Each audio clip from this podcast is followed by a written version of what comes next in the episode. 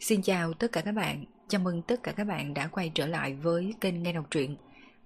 Mời tất cả các bạn cùng tiếp tục theo dõi tập 195 của bộ truyện Đô thị siêu cấp vu sư. Các bạn đừng quên bấm nút subscribe, đăng ký kênh, like, comment and share để ủng hộ kênh các bạn nhé. Và bây giờ, mời tất cả các bạn cùng tiếp tục theo dõi tập 195 của bộ truyện này.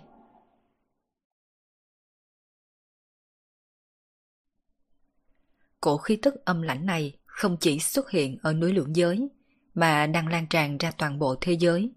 Trong chớp nhoáng này, toàn bộ thế giới cho dù chỉ là người thường hay là người tu luyện, đều có thể cảm nhận được luồng khí tức âm lãnh này.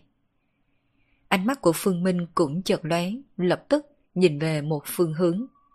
Cùng lúc này, toàn bộ cường giả thiên cấp trên thế giới cũng đều nhìn về phương hướng kia. Trên trời cao, một tòa thành cổ chậm rãi hiện rõ ở nơi đó, mà luồng khí tức âm lãnh kia lại tản mát ra từ bên trong cổ thành. Tòa cổ thành này xuất hiện khiến dân chúng trên toàn thế giới kinh ngạc vô cùng. Ngay cả tu luyện cũng mang nét mặt vô cùng nghi hoặc. Thế nhưng, khác với bọn họ, Phương Minh biết, cổ thành này đến từ đâu? Cõi âm. Cổ thành từ cõi âm mà đến, mà luồng khí tức âm lãnh kia chính là khí tức của cõi âm. Phương Minh đã cảm nhận được luồng khí tức này ở cõi âm rất là nhiều lần, tuyệt đối sẽ không cảm nhận sai lầm. Chỉ là, cho dù hắn tới cõi âm nhiều ra sao, nhưng vẫn chưa bao giờ nhìn thấy tòa cổ thành này. Càng không biết vì sao cổ thành ở cõi âm lại đột ngột xuất hiện ở dương gian ngay vào lúc này. Giữa lúc tất cả dân chúng trên thế giới đang nghi ngờ, giờ khắc này ở một nơi hẻo lánh trên thế giới, có vài giọng nói đang âm thầm trao đổi. Đã xuất hiện rồi. Chúng ta chờ đợi lâu như vậy, rốt cuộc nó cũng xuất hiện rồi. Đã nhiều năm như vậy, lần này lão phu tuyệt đối sẽ không bỏ qua. Chư vị, cùng lên đi. Những gia tộc vẫn ở tại nơi hẻo lánh trên thế giới, đột nhiên bộc phát ra sóng năng lượng khủng bố. Trong tổng bộ giáo hội ở Vatican, phương Tây, một người thanh niên mặc giáo bào mở mắt. Ngay sau đó, từ trong đôi mắt hắn có hai tia sáng thần thánh bắn ra. Hai tia sáng thần thánh này trực tiếp xuyên qua không gian, đánh về thành cổ.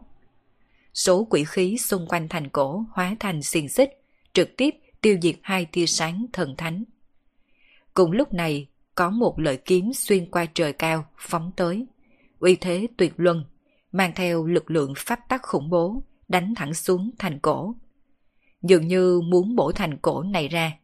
Chỉ tiếc là cuối cùng, lợi kim ấy vẫn bị quỷ khí ngăn cản. Đây là hai vị cường giả cấp bậc thiên tôn ra tay. Ngay cả cường giả cấp bậc thiên tôn cũng không làm gì được cổ thành này. Rốt cuộc, cổ thành này có la lịch ra sao? Trên mặt của xích phát thiên vương có vẻ khiếp sợ, mà nét mặt của lão tổ nhà họ Phương cũng trở nên nghiêm túc. Đối với những cường giả đã đạt tới cấp bậc như bọn hắn, chuyện bọn hắn không muốn nhìn thấy nhất chính là những chuyện vượt ra khỏi tầm khống chế như thế này. Chư vị, cùng xuất thủ đi. Khắp nơi hẻo lánh trên thế giới, sau khi mấy giọng nói này trao đổi cùng nhau, đột nhiên có một cổ khí thế khủng bố phát ra.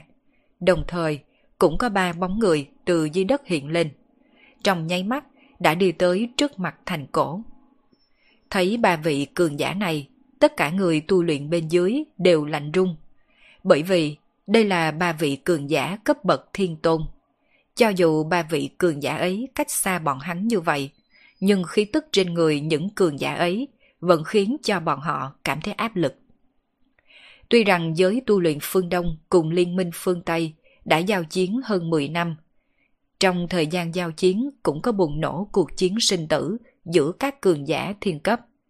Nhưng cấp bậc cao nhất cũng chỉ là chiến đấu giữa các cường giả thiên vương. Hơn nữa, trận chiến giữa các thiên vương cũng chỉ tới điểm là dừng, sẽ không chân chính đánh nhau chết sống. Trong khoảng thời gian hai phe giao chiến, cường giả cấp bậc thiên tôn vẫn chưa từng xuất hiện. Thế nhưng, bây giờ chỉ vì một tòa thành cổ thần bí mà liên tục xuất hiện tới ba vị cường giả thiên tôn. Nếu hai vị cường giả đã ra tay lúc trước, không phải là ba vị trước mắt này, cũng có nghĩa đã có năm vị cường giả thiên tôn xuất động. Thật ra, người tu luyện bình thường, thậm chí còn không biết trên thế giới này còn có năm vị cường giả cấp bậc thiên tôn tồn tại. Ba vị cường giả thiên tôn vừa hiện thân này, không hề chần chừ chút nào. Toàn thân pháp tắc vần quanh, trực tiếp đánh về thành cổ. Quỷ khí của thành cổ rất khủng bố, nhưng vẫn không thể ngăn nổi bản thể của ba vị thiên tôn. Mọi người nhìn thấy ba vị thiên tôn này đánh tan số quỷ khí kia. Mà đây cũng là lần đầu tiên bọn họ nhìn thấy dáng dấp chân chính của tòa thành cổ này. Thành này tường cao tới trăm trượng, tản ra hơi thở cổ xưa lại mục nát. Mà phương hướng ba vị thiên tôn đang công kích tới chính là cửa lớn của thành cổ. Cửa thành cũng cao trăm trượng, thế nhưng so sánh với thành tường, cửa thành này có vẻ đách nát hơn rất nhiều. Bên trên cửa thành có vết loang lỗ do năm tháng lưu lại, còn có lấm tấm mấy vết máu khô. Tất cả những điểm ấy đều lộ rõ một điều. Tòa thành cổ này đã từng trải qua chiến hỏa. Rốt cuộc, cổ thành này có la lịch gì? Vì sao ba vị thiên tôn lại muốn giết vào trong như vậy? Đây là nghi ngờ chung trong lòng của tất cả mọi người ở đây. Tốc độ tiến lên của ba vị thiên tôn rất chậm, nhưng cuối cùng vẫn có thể đi tới vị trí sát trước cửa thành. Vậy mà đúng lúc này, cửa thành đột nhiên chủ động mở ra. Một bóng người xuất hiện nơi cửa thành. Vừa thấy bóng người này, trên mặt Phương Minh có vẻ kinh ngạc. Mà lão tổ nhà họ Phương đang đứng bên cạnh cũng kinh ngạc giống hệt hắn. Bởi vì bọn họ nhận ra thân phận của bóng người này, chính là cha của Phương Minh, Phương Chính. Với tư cách là thiên tài từng được coi trọng nhất của nhà họ Phương. Đương nhiên, lão tổ nhà họ Phương cũng âm thầm chú ý tới Phương Chính. Sau khi Phương Chính mất tích, lão còn tiếc hận một thời gian thật dài. Người là người phương nào? Nhìn thấy Phương Chính, trên mặt ba vị thiên tôn có vẻ đề phòng. Bởi vì dựa theo sự hiểu biết của bọn hắn đối với tòa thành cổ này, bên trong tòa thành không còn có người sống được. Ta là chủ của tử thành. Phương Chính chậm rãi mở miệng, mà sau khi nghe thấy những lời của Phương Chính nói, trên mặt ba vị thiên tôn này đều lộ ra dáng vẻ không thể nào tin. Cùng lúc này, ở một nơi hẻo lánh được xưng là khu vực tử vong, đột nhiên có một bàn tay lớn xuất hiện. Bàn tay này vừa xuất hiện bên trên khu vực tử vong, nhưng chỉ trong chớp mắt, nó đã xuất hiện bên trên bầu trời của thành cổ, chụp thẳng về phương chính đang đứng trước cửa thành. Cảm thụ được khí tức ẩn chứa bên trong bàn tay, sắc mặt ba vị thiên tôn đều biến hóa một chút, vội vàng lùi về sau. Bởi vì bọn hắn biết, thực lực của chủ nhân bàn tay này còn cao hơn cả bọn hắn. Đây là một vị trí tôn chân chính. Chỉ có cường giả đạt tới cảnh giới như bọn hắn mới có thể biết được. Trên đời này vẫn còn có cường giả trí tôn tồn tại. Chỉ có điều, ngày thường những cường giả này vẫn luôn nằm trong trạng thái nghỉ ngơi, căn bản sẽ không tỉnh. Bởi vì sinh mệnh của những cường giả ấy gần như đã đi đến tận cùng. Mỗi một lần thức tỉnh lại phải tiêu hao nguyên khí to lớn, thậm chí có những người chỉ còn lại một cơ hội cuối để thức tỉnh. Cho nên, đối với loại cường giả trí tôn này, kỳ thực mấy tên thiên tôn kia cũng không quá để ý. Nói trắng ra, đây chỉ là một đám lão già không còn sống được bao nhiêu ngày. Phương Chính ngẩng đầu, nhìn về bàn tay khổng lồ trên bầu trời. Nét mặt không có bất kỳ biến hóa. Cũng không thấy ông có bất kỳ cử động gì. Tùy ý để bàn tay khổng lồ hạ xuống. Khi bàn tay khổng lồ chỉ cách ông chừng trăm trượng, đột nhiên bên trong thành cổ bắn ra một cột sáng. Cột sáng này xuyên thủng bàn tay khổng lồ, sau đó tiếp tục vọt thẳng tới một phương hướng khác. Mà phương hướng ấy chính là nơi chủ nhân của bàn tay khổng lồ ẩn thân. Cột sáng hạ xuống, khu vực tử vong kia trực tiếp bị sang thành đất bằng. Xuất hiện một hố sâu to lớn. Trong hố sâu ấy có một ông lão đang ngồi trên mai rùa. Ông lão mở mắt, thân hình trực tiếp biến mất ngay tại chỗ. Chủ của tử thành cũng không phải dễ làm như vậy. Khi lão giả xuất hiện, bản thể đã xuất hiện trước thành cổ, một thân khí tức mục nát giống hệt như lão già gần đất xa trời. Mà giờ khắc này, đám người nhìn thấy tình huống phát sinh trên bầu trời, không một ai dám khinh thường lão giả này. Không thấy ngay cả ba vị thiên tôn kia cũng phải cung kính lùi về sau sao? Thân phận của lão giả này là gì, không cần nói cũng biết. Cường giả chí tôn. Trong lòng của toàn bộ người tu luyện trên khắp thế giới, thế giới này chỉ có một vị cường giả chí tôn duy nhất, chính là Bổ Thiên Chí Tôn. Mà cuối cùng vào giờ khắc này lại có một vị trí tôn thứ hai xuất hiện. Phương Chính nhìn lão già vừa xuất hiện trước mặt này, trên mặt không có bất kỳ vẻ ngoài ý muốn gì. Bởi vì sự xuất hiện của người này đã nằm trong dự liệu của Phương Chính. Các người lựa chọn ngủ say nhiều năm như vậy là vì chờ đợi điều gì? Bản thân ta rất rõ ràng. Ba năm sau ta sẽ mở tử thành. Chư vị cũng có thể đi đến. Nghe được lời của Phương Chính, ánh mắt lão giả mịt mờ không rõ.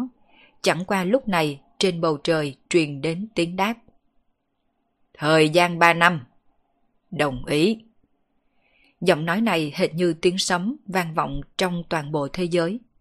Sau khi lão già kia nghe được giọng nói này, rốt cuộc cũng không nói một lời, xoay người lập tức biến mất. Sau khi lão già ấy biến mất, ba vị cường giả thiên tôn cùng liếc mắt nhìn nhau, rồi núi đuôi nhau rời đi. Lấy tuổi thọ cùng cảnh giới của bọn hắn, thời gian ba năm căn bản không coi là gì. Ba vị thiên tôn rời đi, thành cổ cũng biến mất. Mà giờ khắc này, đã không còn người nào quan tâm tới chuyện núi lưỡng giới. Tất cả mọi người đều biết, tòa tử thành thần bí này có thể sẽ thay đổi toàn bộ bố cục thế giới. So sánh với sự thay đổi đó, chiến đấu giữa giới tu luyện phương Đông cùng liên minh phương Tây thật sự không đáng đặt vào trong mắt. Xích phát thiên vương đưa mắt, nhìn thoáng qua phương Minh, sau đó lập tức rời đi. Sau khi Phương Minh cùng lão tổ nhà họ Phương nói với nhau vài câu, cũng dẫn theo bọn nhỏ rời đi. Chuyện bên núi lượng giới kết thúc dưới tình huống như vậy.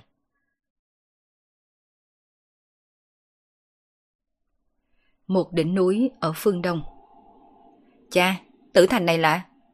Trên đỉnh núi, hai cha con Phương Minh cùng Phương Chính đang đứng ở nơi đó. Tử thành chính là chí bảo trong vùng đất chỉ dẫn ở cõi âm. Chính là vật từ bên ngoài tới. Trên thực tế, tử thành này chính là bổn nguyên của cõi âm. Phương Chính cũng không dâu giếm con trai mình, mà Phương Minh cũng đã biết những chuyện cha mình đã trải qua ở cõi âm.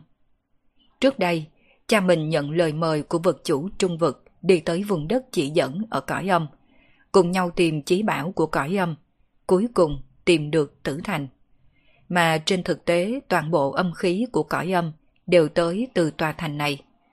Khi mới xuất hiện, cõi âm chỉ là một khu vực rất nhỏ bé. Chính nhờ tử thành không ngừng phát ra âm khí. Theo thời gian âm khí tràn ngập, khuếch tán chậm rãi, tạo thành khu vực cõi âm rộng lớn như ngày nay. Vực chủ ngũ vực ở cõi âm, cộng thêm phương chính là 6 người, liên thủ đánh vào tử thành. Nhưng bên trong tử thành tràn đầy nguy hiểm.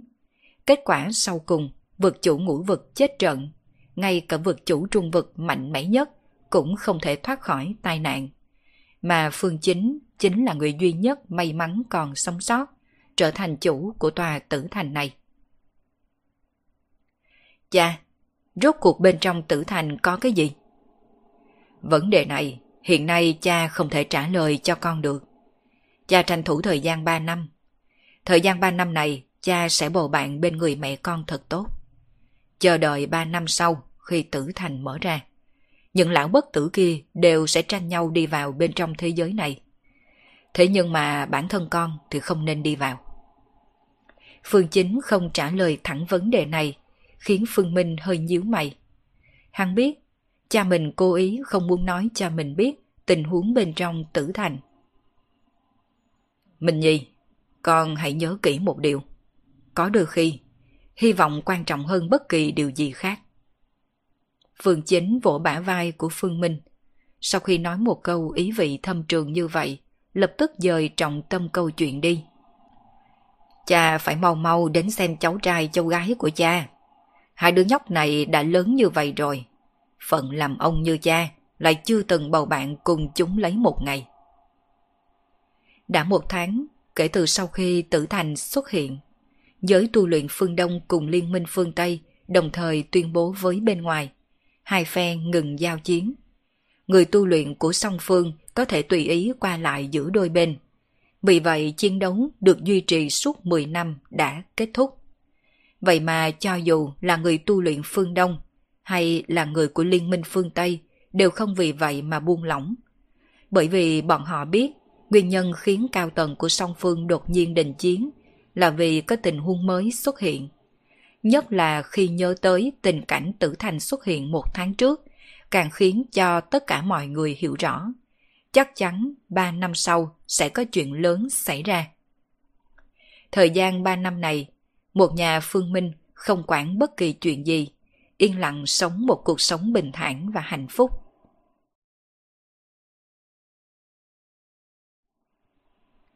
Thời gian 3 năm, toàn bộ thế giới rất bình tĩnh.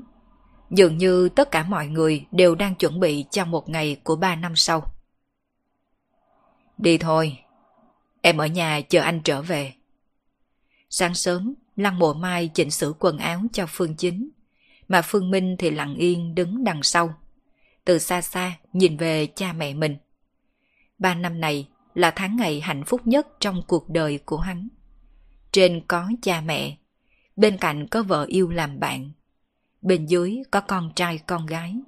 Nếu như có thể, hắn hy vọng ngày tháng này hãy cứ trôi qua như vậy. Được rồi, chờ anh trở lại, anh sẽ đưa em ra ngoài du lịch, đi khắp mọi ngóc ngách trên thế giới này. Trên gương mặt kiên nghị của Phương Chính cũng có một tia phức tạp, mà Lăng Mộ Mai nghe nói như vậy thì giả vờ cấu giận. Ai thèm ra ngoài du lịch với anh chứ? Chắc chắn người em gái kia của anh đó sẽ làm bóng đèn mỗi ngày. Lần này thì Thứ Phiên Phương Chính không biết nên nói gì cho đúng, chỉ giải thích một câu. À, anh và cô ấy... Em biết rồi. Tuy rằng Lăng Mộ Mai em chỉ là một người bình thường, mà mặc dù người ấy có thể giúp ích cho anh trên phương diện tu luyện. Nhưng vậy thì sao? Ai bảo người anh thích là là em chứ? Trên mặt của Lăng Mộ Mai khó có được lộ ra dáng vẻ cô bé hờn dỗi. Toàn bộ thế giới, luồng khí tức âm lãnh ngày xưa, lại một lần nữa xuất hiện. Tử Thành cũng một lần nữa xuất hiện trên không trung. Ước hẹn ba năm đúng hạn tới. Khác hẳn với ba năm trước đây, lần này xung quanh thành cổ không còn tử khí quanh quẩn. Cửa thành mở ra, Phương Chính đứng thẳng trên tường thành. Tử thành mở cửa với bên ngoài. Toàn bộ cường giả từ thiên cấp trở lên đều có thể đi vào. Giọng nói của Phương Chính truyền khắp toàn bộ thế giới. Mà cùng lúc này, vô số khí tức mạnh mẽ cũng xuất hiện ở khắp nơi trên thế giới. Từng bóng người lần lượt xuất hiện trên bầu trời tử thành, dừng phía trước cử thành. Cha, ông nội muốn làm gì? Phương Tuyết đang đứng bên cạnh Phương Minh, nhìn về bầu trời trên tử thành, nghi ngờ hỏi. Ông nội con muốn làm một chuyện đại sự. Phương Minh sờ đầu của Phương Tuyết. Có mấy lời tuy rằng cha không nói rõ cho hắn, thế nhưng hắn vẫn biết. Lần này cha mình đã chuẩn bị sẵn tâm lý, một đi không trở lại.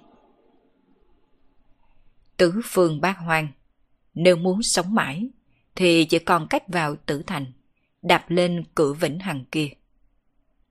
Tử thành là nơi cửa vĩnh hằng trong truyền thuyết tồn tại. Năm xưa, Lão Phu đã bỏ lỡ một lần, lần này tuyệt đối sẽ không bỏ qua. Có vài đạo khí tức khủng bố lao về tử thành, thậm chí bọn hắn còn không ký định che giấu khí tức của mình. Vô số khí tức mạnh mẽ khiến tử thành lắc lư vài cái. Bên trong tử thành có cửa vĩnh hằng, mà cửa vĩnh hằng lại nằm trong tầm không chế của vu sư nhất mạch. Lần này toàn bộ cường giả thế giới đều muốn xông thẳng tấn công cửa vĩnh hằng. Ba ngày sau, tử thành sẽ đóng. Ba ngày này, toàn bộ dân chúng trên thế giới đều chú ý tới tử thành. Có hơn 200 vị cường giả thiên cấp tiến vào tử thành, 18 vị cường giả thiên vương, 7 vị cường giả thiên tôn, thậm chí còn có người suy đoán, chỉ ít còn có 3 vị cường giả chí tôn cũng đã đi vào. Lực lượng này khiến cho toàn bộ thế giới khiếp sợ. Phần lớn người cảm thấy không thể tin được. Thì ra trên thế giới này lại có nhiều cường giả ẩn giấu như vậy. Ngay khi khoảnh khắc cuối cùng của ba ngày tới, cửa chính của tử thành chậm rãi đóng. Cả tòa tử thành một lần nữa biến mất. Không ai biết tử thành đã đi đến nơi nào. Một ngày, một tháng, ba tháng. Trên thế giới có rất nhiều tin đồn về tử thành. Có người nói tử thành đã rời khỏi thế giới này đi đến thế giới khác. Cũng có người nói tử thành đã trở về cõi âm. Mà những cường giả đi vào tử thành kia đều đã chết hết.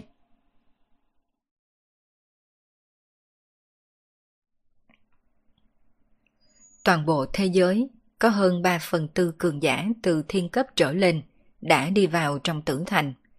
Điều này khiến cho số lượng cường giả thiên cấp trở lên đột nhiên giảm, mà chiến lực của toàn bộ thế giới cũng giảm xuống mấy lần. Thế nhưng, đối với một số ít người mà nói, đây lại là một chuyện tốt, mà số ít người này chính là những cường giả thiên cấp không tới tử thành. Cũng không phải mỗi một vị cường giả thiên cấp đều theo đuổi vĩnh hằng bất diệt. Bởi vì bọn họ biết, lấy thực lực của bọn họ, cho dù có tiến vào tử thành cũng không có khả năng đạt được vĩnh hằng bất diệt chân chính, mà khả năng lớn hơn chính là trở thành một con pháo hôi. Mà thật ra, cho dù có thể thật sự đạt tới vĩnh hằng bất diệt, nhưng nào có ý nghĩ gì đâu. Trong lịch sử chỉ có một loại người có đam mê đeo đuổi trường sinh. Chính là một nhóm nhỏ người đã đứng trên đỉnh của kim tự tháp. Hoặc nói một cách chính xác hơn thì chỉ có mấy người mà thôi. Mấy người này đều là những người có quyền thế nhất. Ví như mấy đế hoàng thời cổ đại. Chỉ có bọn họ mới nghĩ tới chuyện vĩnh hằng trường sinh, có thể vĩnh viễn hưởng thụ tài nguyên trên đỉnh thế giới. Mà ở thế giới này, cường giả thiên cấp cũng đã là người đứng đầu thế giới, có được thân phận địa vị cực kỳ cao. Nhưng nếu bọn họ tiến vào tử thành rồi, ở trong tòa tử thành này, người có cấp bậc thấp nhất cũng đã là cường giả thiên cấp. Mà cường giả thiên cấp như bọn hắn đi vào, thì chỉ có thể trở thành tầng lớp thấp nhất bên trong tòa thành. Đây cũng là một đề trắc nghiệm đơn giản. Sống ở tầng dưới chót của xã hội, nhưng có thể sống được trăm năm và sống cuộc sống sung sướng xa xỉ, nhưng chỉ sống được 10 năm, nên lựa chọn như thế nào đây? Có lẽ dùng từ tầng dưới chót này để hình dung thì hơi không thích hợp. Nhưng trong thành phố, thiên vương đi khắp nơi, thiên tôn cũng không ít, chỉ tôn là có những hai ba người. Quả thật, cường giả thiên cấp không có địa vị bao nhiêu. Cho nên, đương nhiên sẽ có một số cường giả thiên cấp lựa chọn không đi vào tử thành. Cũng chính bởi vì điều này, cho nên toàn bộ thế giới cũng không vì sự ra đi của những cường giả thiên cấp kia mà trở nên bình tĩnh. Ngược lại, còn xuất hiện một lượt tranh đấu mới. Những tông phái cùng thế lực vốn có cường giả thiên cấp trấn giữ. Bởi vì cường giả thiên cấp rời đi, khiến thực lực đột nhiên giảm sút.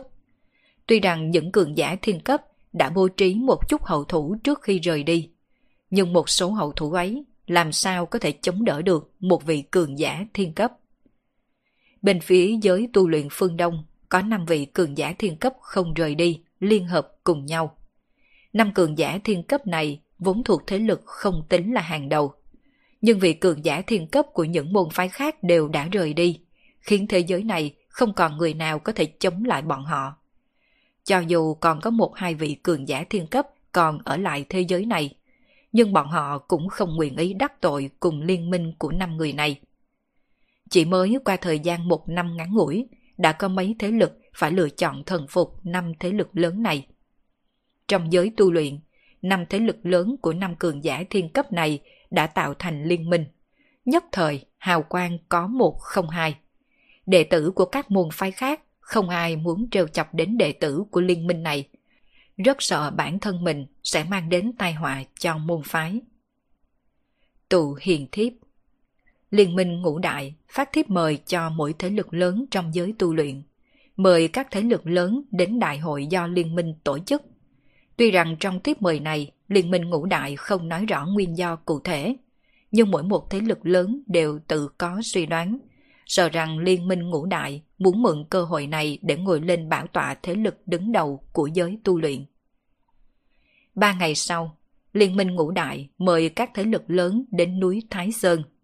Mà tuy rằng các thế lực lớn đều âm thầm cảm thấy bất mãn, nhưng mà không ai dám đắc tội với liên minh ngũ đại, chỉ có thể kiên trì đến đây.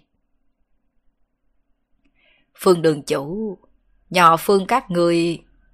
Tiền trưởng lão, lúc này Tông Thánh Cung... Năm vị cường giả thiên cấp của liên minh ngũ đại còn chưa hiện thân. Nhưng ngay sau khi người của nhà họ Phương cùng Tông Thánh Cung xuất hiện, ánh mắt của không ít người đều trở nên quá dị. Đến hiện nay, nếu còn thế lực nào có thể đứng ngang hàng với liên minh ngũ đại, thì chính là nhà họ Phương cùng Tông Thánh Cung. Tuy rằng những trưởng lão của nhà họ Phương đều đã theo lão tổ đến tử thành, nhưng vẫn để lại một vị cường giả thiên cấp. Mà tình huống bên phía Tông Thánh Cung cũng là như vậy. Đối mặt với các thế lực có cường giả thiên cấp trấn giữ như nhà họ Phương cùng Tông Thánh Cung, Liên minh ngũ đại cũng không dám đơn giản ra tay. Thế nhưng, tất cả mọi người đều biết, sợ rằng lần này Liên minh ngũ đại sẽ ra tay với nhà họ Phương cùng Tông Thánh Cung. Buổi sáng, giờ thìn, năm vị cường giả thiên cấp của Liên minh ngũ đại xuất hiện trước mặt mọi người. Đứng trên đại điện của núi Thái Sơn, dùng một loại thái độ bề trên nhìn xuống đám cao tầng của các thế lực lớn đang ngồi bên dưới. Một màn này khiến cao tầng của các thế lực lớn lộ ra vẻ sỉ nhục trên mặt. Nhưng hiện nay thế không bằng người ta. Bọn họ chỉ có thể nhẫn nhịn chịu đựng phần sỉ nhục này. Các người có ý gì? Đây chính là đạo đại khách của liên minh ngũ đại các người sao? Vị cường giả thiên cấp của Tông Thánh Cung hừ lạnh một tiếng. Một năm trước, liên minh ngũ đại này chỉ có thể xem là thế lực hạng hai. Đối mặt với Tông Thánh Cung, căn bản không dám có nửa điểm bất kính. Hiện nay các vị cung chủ đều đã rời đi, liên minh ngũ đại này lập tức bành trướng. Trong núi không cọp, hầu tử xưng vương. Câu nói này cứ như vậy dành riêng cho liên minh ngũ đại. Đạo hữu, liên minh ngũ đại ta cực kỳ hiếu khách. Nếu đạo hữu không ngại, thì lên đây ngồi với chúng ta. Cường giả thiên cấp của liên minh ngũ đại ngỏ ý mời cường giả thiên cấp của Tông Thánh Cung. Mà lời mời này có ý nghĩa như thế nào? Cao tầng của các thế lực đang ở đây đều hiểu rõ. Liên minh ngũ đại muốn kéo Tông Thánh Cung lên cùng một chiến tuyến. Nếu ngay cả Tông Thánh Cung cũng gia nhập, như vậy liên minh ngũ đại không đúng, liên minh lục đại thật sự sẽ xưng bá trong giới tu luyện. Nét mặt cường giả thiên cấp của Tông Thánh Cung không thay đổi, nhưng trong lòng thì đang thầm suy tính xem bản thân có nên gia nhập liên minh ngũ đại này hay không. Thời gian một năm, tổ sư cùng cung chủ không hề truyền lại bất kỳ tin tức gì. Mà sợ dĩ trước đây hắn không tới tử thành, cũng là vì tổ sư sắp xếp để hắn ở lại đây chịu trách nhiệm bảo hộ tông phái. Lúc này liên minh ngũ đại thế lớn vì bảo tồn thực lực cùng địa vị của Tông Thánh Cung, cũng không ngại nên tạm thời gia nhập liên minh ngũ đại.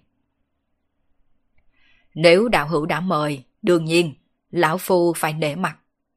Rốt cuộc, vị cường giả thiên cấp của Tông Thánh Cung cũng tiếp nhận cành ô liu mà liên minh ngũ đại ném ra. Cao tầng của các thế lực lớn đột nhiên huyền náo.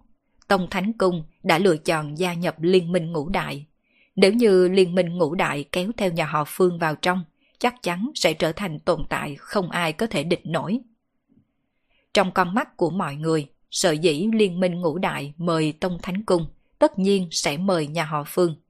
Mà đương nhiên, nhà họ Phương cũng sẽ không cự tuyệt. Bởi vì căn bản, nhà họ Phương không có lý do gì để cự tuyệt. Gia nhập liên minh ngũ đại trở thành một trong số những người cầm quyền đối với nhà họ Phương sẽ nhận được lợi ích càng nhiều hơn. Phương Đạo Hữu, phải chăng, Đạo Hữu cũng nên lên đây để tâm sự. Không nằm ngoài dự đoán của cao tầng các thế lực, quả nhiên Liên minh ngũ đại lại ném ra cành ô liu với nhà họ Phương. Vậy mà câu trả lời của cường giả thiên cấp nhà họ Phương này lại khiến cho tất cả mọi người đều ngây ngẩn. Nhà họ Phương ta sẽ không gia nhập vào thế lực của các người. Không ngờ cường giả thiên cấp của nhà họ Phương lại cự tuyệt. Kết quả này nằm ngoài dự đoán của tất cả mọi người. Bởi vì bọn họ không thể nghĩ ra được vì sao nhà họ Phương lại cự tuyệt lời mời. Các vị tiền bối trong giới tu luyện phương Đông đều đã đến Tử Thành. Tuy rằng hiện nay vẫn chưa về, nhưng không có nghĩ là mãi mãi không trở về. Lão Phu cho rằng giới tu luyện vẫn nên duy trì hiện trạng thì tốt hơn. Miễn cho đến lúc đó, khi những đại nhân kia trở về, dưới sự giận dữ lại khiến cho toàn bộ giới tu luyện dấy lên mưa máu. Lời của cường giả thiên cấp nhà họ Phương nói được không ít thế lực trong giới tu luyện công nhận, nhất là mấy thế lực có thực lực mạnh hơn liên minh ngũ đại. Bọn họ vẫn luôn tin rằng các trưởng lão của môn phái nhà mình sẽ quay trở về. Năm cường giả thiên cấp của liên minh ngũ đại hơi nhíu mày. Thật ra đây cũng là điều mà tất cả bọn hắn luôn lo lắng. Cho nên bọn hắn mới ngủ đông suốt một năm. Thế nhưng rốt cuộc, bọn hắn cho rằng những cường giả này sẽ không thể trở về được. Vì vậy mới có hành động muốn xưng bá trong giới tu luyện của ngày hôm nay. Sợ dĩ bọn hắn không bước vào tử thành, tìm đến con đường có thể trường sinh vĩnh hằng. Không phải là vì có thể tác oai tác quái trong giới tu luyện này sao? Nếu bọn hắn cứ sợ bóng sợ gió như vậy, còn không bằng tiến vào tử thành liều một phen. Cường giả thiên cấp của liên minh ngũ đại đã sớm chuẩn bị cẩn thận rồi. Tất cả đại nhân đã vào tử thành. Giới tu luyện này chính là thiên hạ của bọn hắn. Chỉ cần thống nhất giới tu luyện sẽ có thể tập trung hết tài nguyên của giới tu luyện cho mình dùng. Nói không chừng, thực lực của bọn hắn có thể sẽ tăng lên một tầng cao mới. Dù sao thế giới hiện nay cũng là thời đại linh khí hồi phục. Đủ loại thiên tài địa bảo được linh khí dựng dục phát triển. Nếu có đầy đủ cơ duyên, muốn đột phá đến cảnh giới thiên vương cũng không phải là chuyện không thể nào. Phương Đạo Hữu Nếu những đại nhân kia đã rời đi, vậy thì chúng ta nên quản lý giới tu luyện này cho thật tốt thay bọn hắn mới đúng. Không để giới tu luyện trở nên hỗn loạn mới là chức trách của chúng ta. Như vậy, đợi khi mấy đại nhân kia trở về, đoán chừng còn khen thưởng chúng ta một phen. Cường giả thiên cấp của liên minh ngũ đại ngoài cười nhưng trong không cười nói. Đương nhiên trong lòng của hắn rất là hy vọng mấy vị đại nhân kia đừng bao giờ quay về. Vĩnh viễn biến mất là tốt nhất. Biệt tai trộm chuông thì có ý nghĩa gì? Nói chung, nhà họ phương chúng ta sẽ không câu kết cùng các ngươi làm việc xấu đâu. Sắc mặt của cường giả thiên cấp liên minh ngũ đại cũng trở nên khó coi. Dưới cái nhìn của bọn hắn, vị cường giả thiên cấp này của nhà họ Phương đúng là quá quắc. Cho thể diện mà không cần, còn thật sự cho rằng nhà họ Phương hiện nay vẫn là nhà họ Phương đứng đầu giới tu luyện trước đây sao? Từ sau khi lão tổ nhà họ Phương dẫn theo những trưởng lão nhà họ Phương rời đi, nhà họ Phương đã không còn tư cách để khoa trường. Về phần thiên tài phương minh của nhà họ Phương, năm cường giả thiên cấp này cũng đã âm thầm điều tra phát hiện Phương Minh đã sớm không còn ở Thượng Hải. Nơi đó đã là người đi nhà trống. Cho nên theo dự đoán của bọn họ, hẳn Phương Minh đã tiến vào tử thành. Dù sao, thành chủ tử thành cũng là cha của Phương Minh. Có lẽ Phương Minh đã sớm tiến vào tử thành. Vì vậy, từ ngày tử thành mở cửa tới nay, bọn hắn mới không nhìn thấy bóng dáng của Phương Minh đâu. Nếu như Phương Đạo Hữu đã không biết tốt xấu, vậy bọn ta cũng sẽ không nể mặt. Sau ngày hôm nay, nhà họ Phương sẽ bị xóa tên khỏi giới tu luyện. Đối với Liên minh ngũ đại, chuyện diệt trừ nhà họ Phương là một lựa chọn cực tốt. Bởi vì điều này đồng nghĩa với bọn họ sẽ có thể phân chia phần tài nguyên tu luyện lớn của nhà họ Phương. Phải biết rằng, nhà họ Phương chiếm một lượng tài nguyên khổng lồ trong giới tu luyện này. Ngay khi cường giả thiên cấp của liên minh ngũ đại vừa nói lời này ra khỏi miệng, không khí ở hiện trường bắt đầu trở nên ngưng trọng hẳn. Không ít cao tầng của các thế lực đồng thời im lặng. Tuy rằng trong lòng bọn hắn vẫn luôn ủng hộ nhà họ Phương, bởi nhà họ Phương có thể tính là người đã đứng ra làm chỗ dựa cho bọn hắn. Thế nhưng, đứng trước sự sống còn, bọn hắn lựa chọn bo bo giữ mình. Đây là lòng người. Lòng người luôn ích kỷ, bởi vì bọn họ cảm thấy bọn họ vẫn còn một tia hy vọng. Cùng lắm thì chịu nhịn một đoạn thời gian. Đợi cho tới khi các trưởng lão trong tông môn quay về thì lại ra tay trả thù sau. Năm vị cường giả thiên cấp của liên minh ngũ đại trở mặt với cường giả thiên cấp của nhà họ Phương. Song Phương dương cung bạc kiếm khiến cao tầng của mấy thế lực lớn khác ở đây nhào nhào lùi về sau. Chẳng qua trong lòng của bọn hắn đều hiểu, lấy thực lực hiện nay cùng nội tình của nhà họ Phương, thì tuyệt đối sẽ không thể trở thành đối thủ của liên minh ngũ đại được.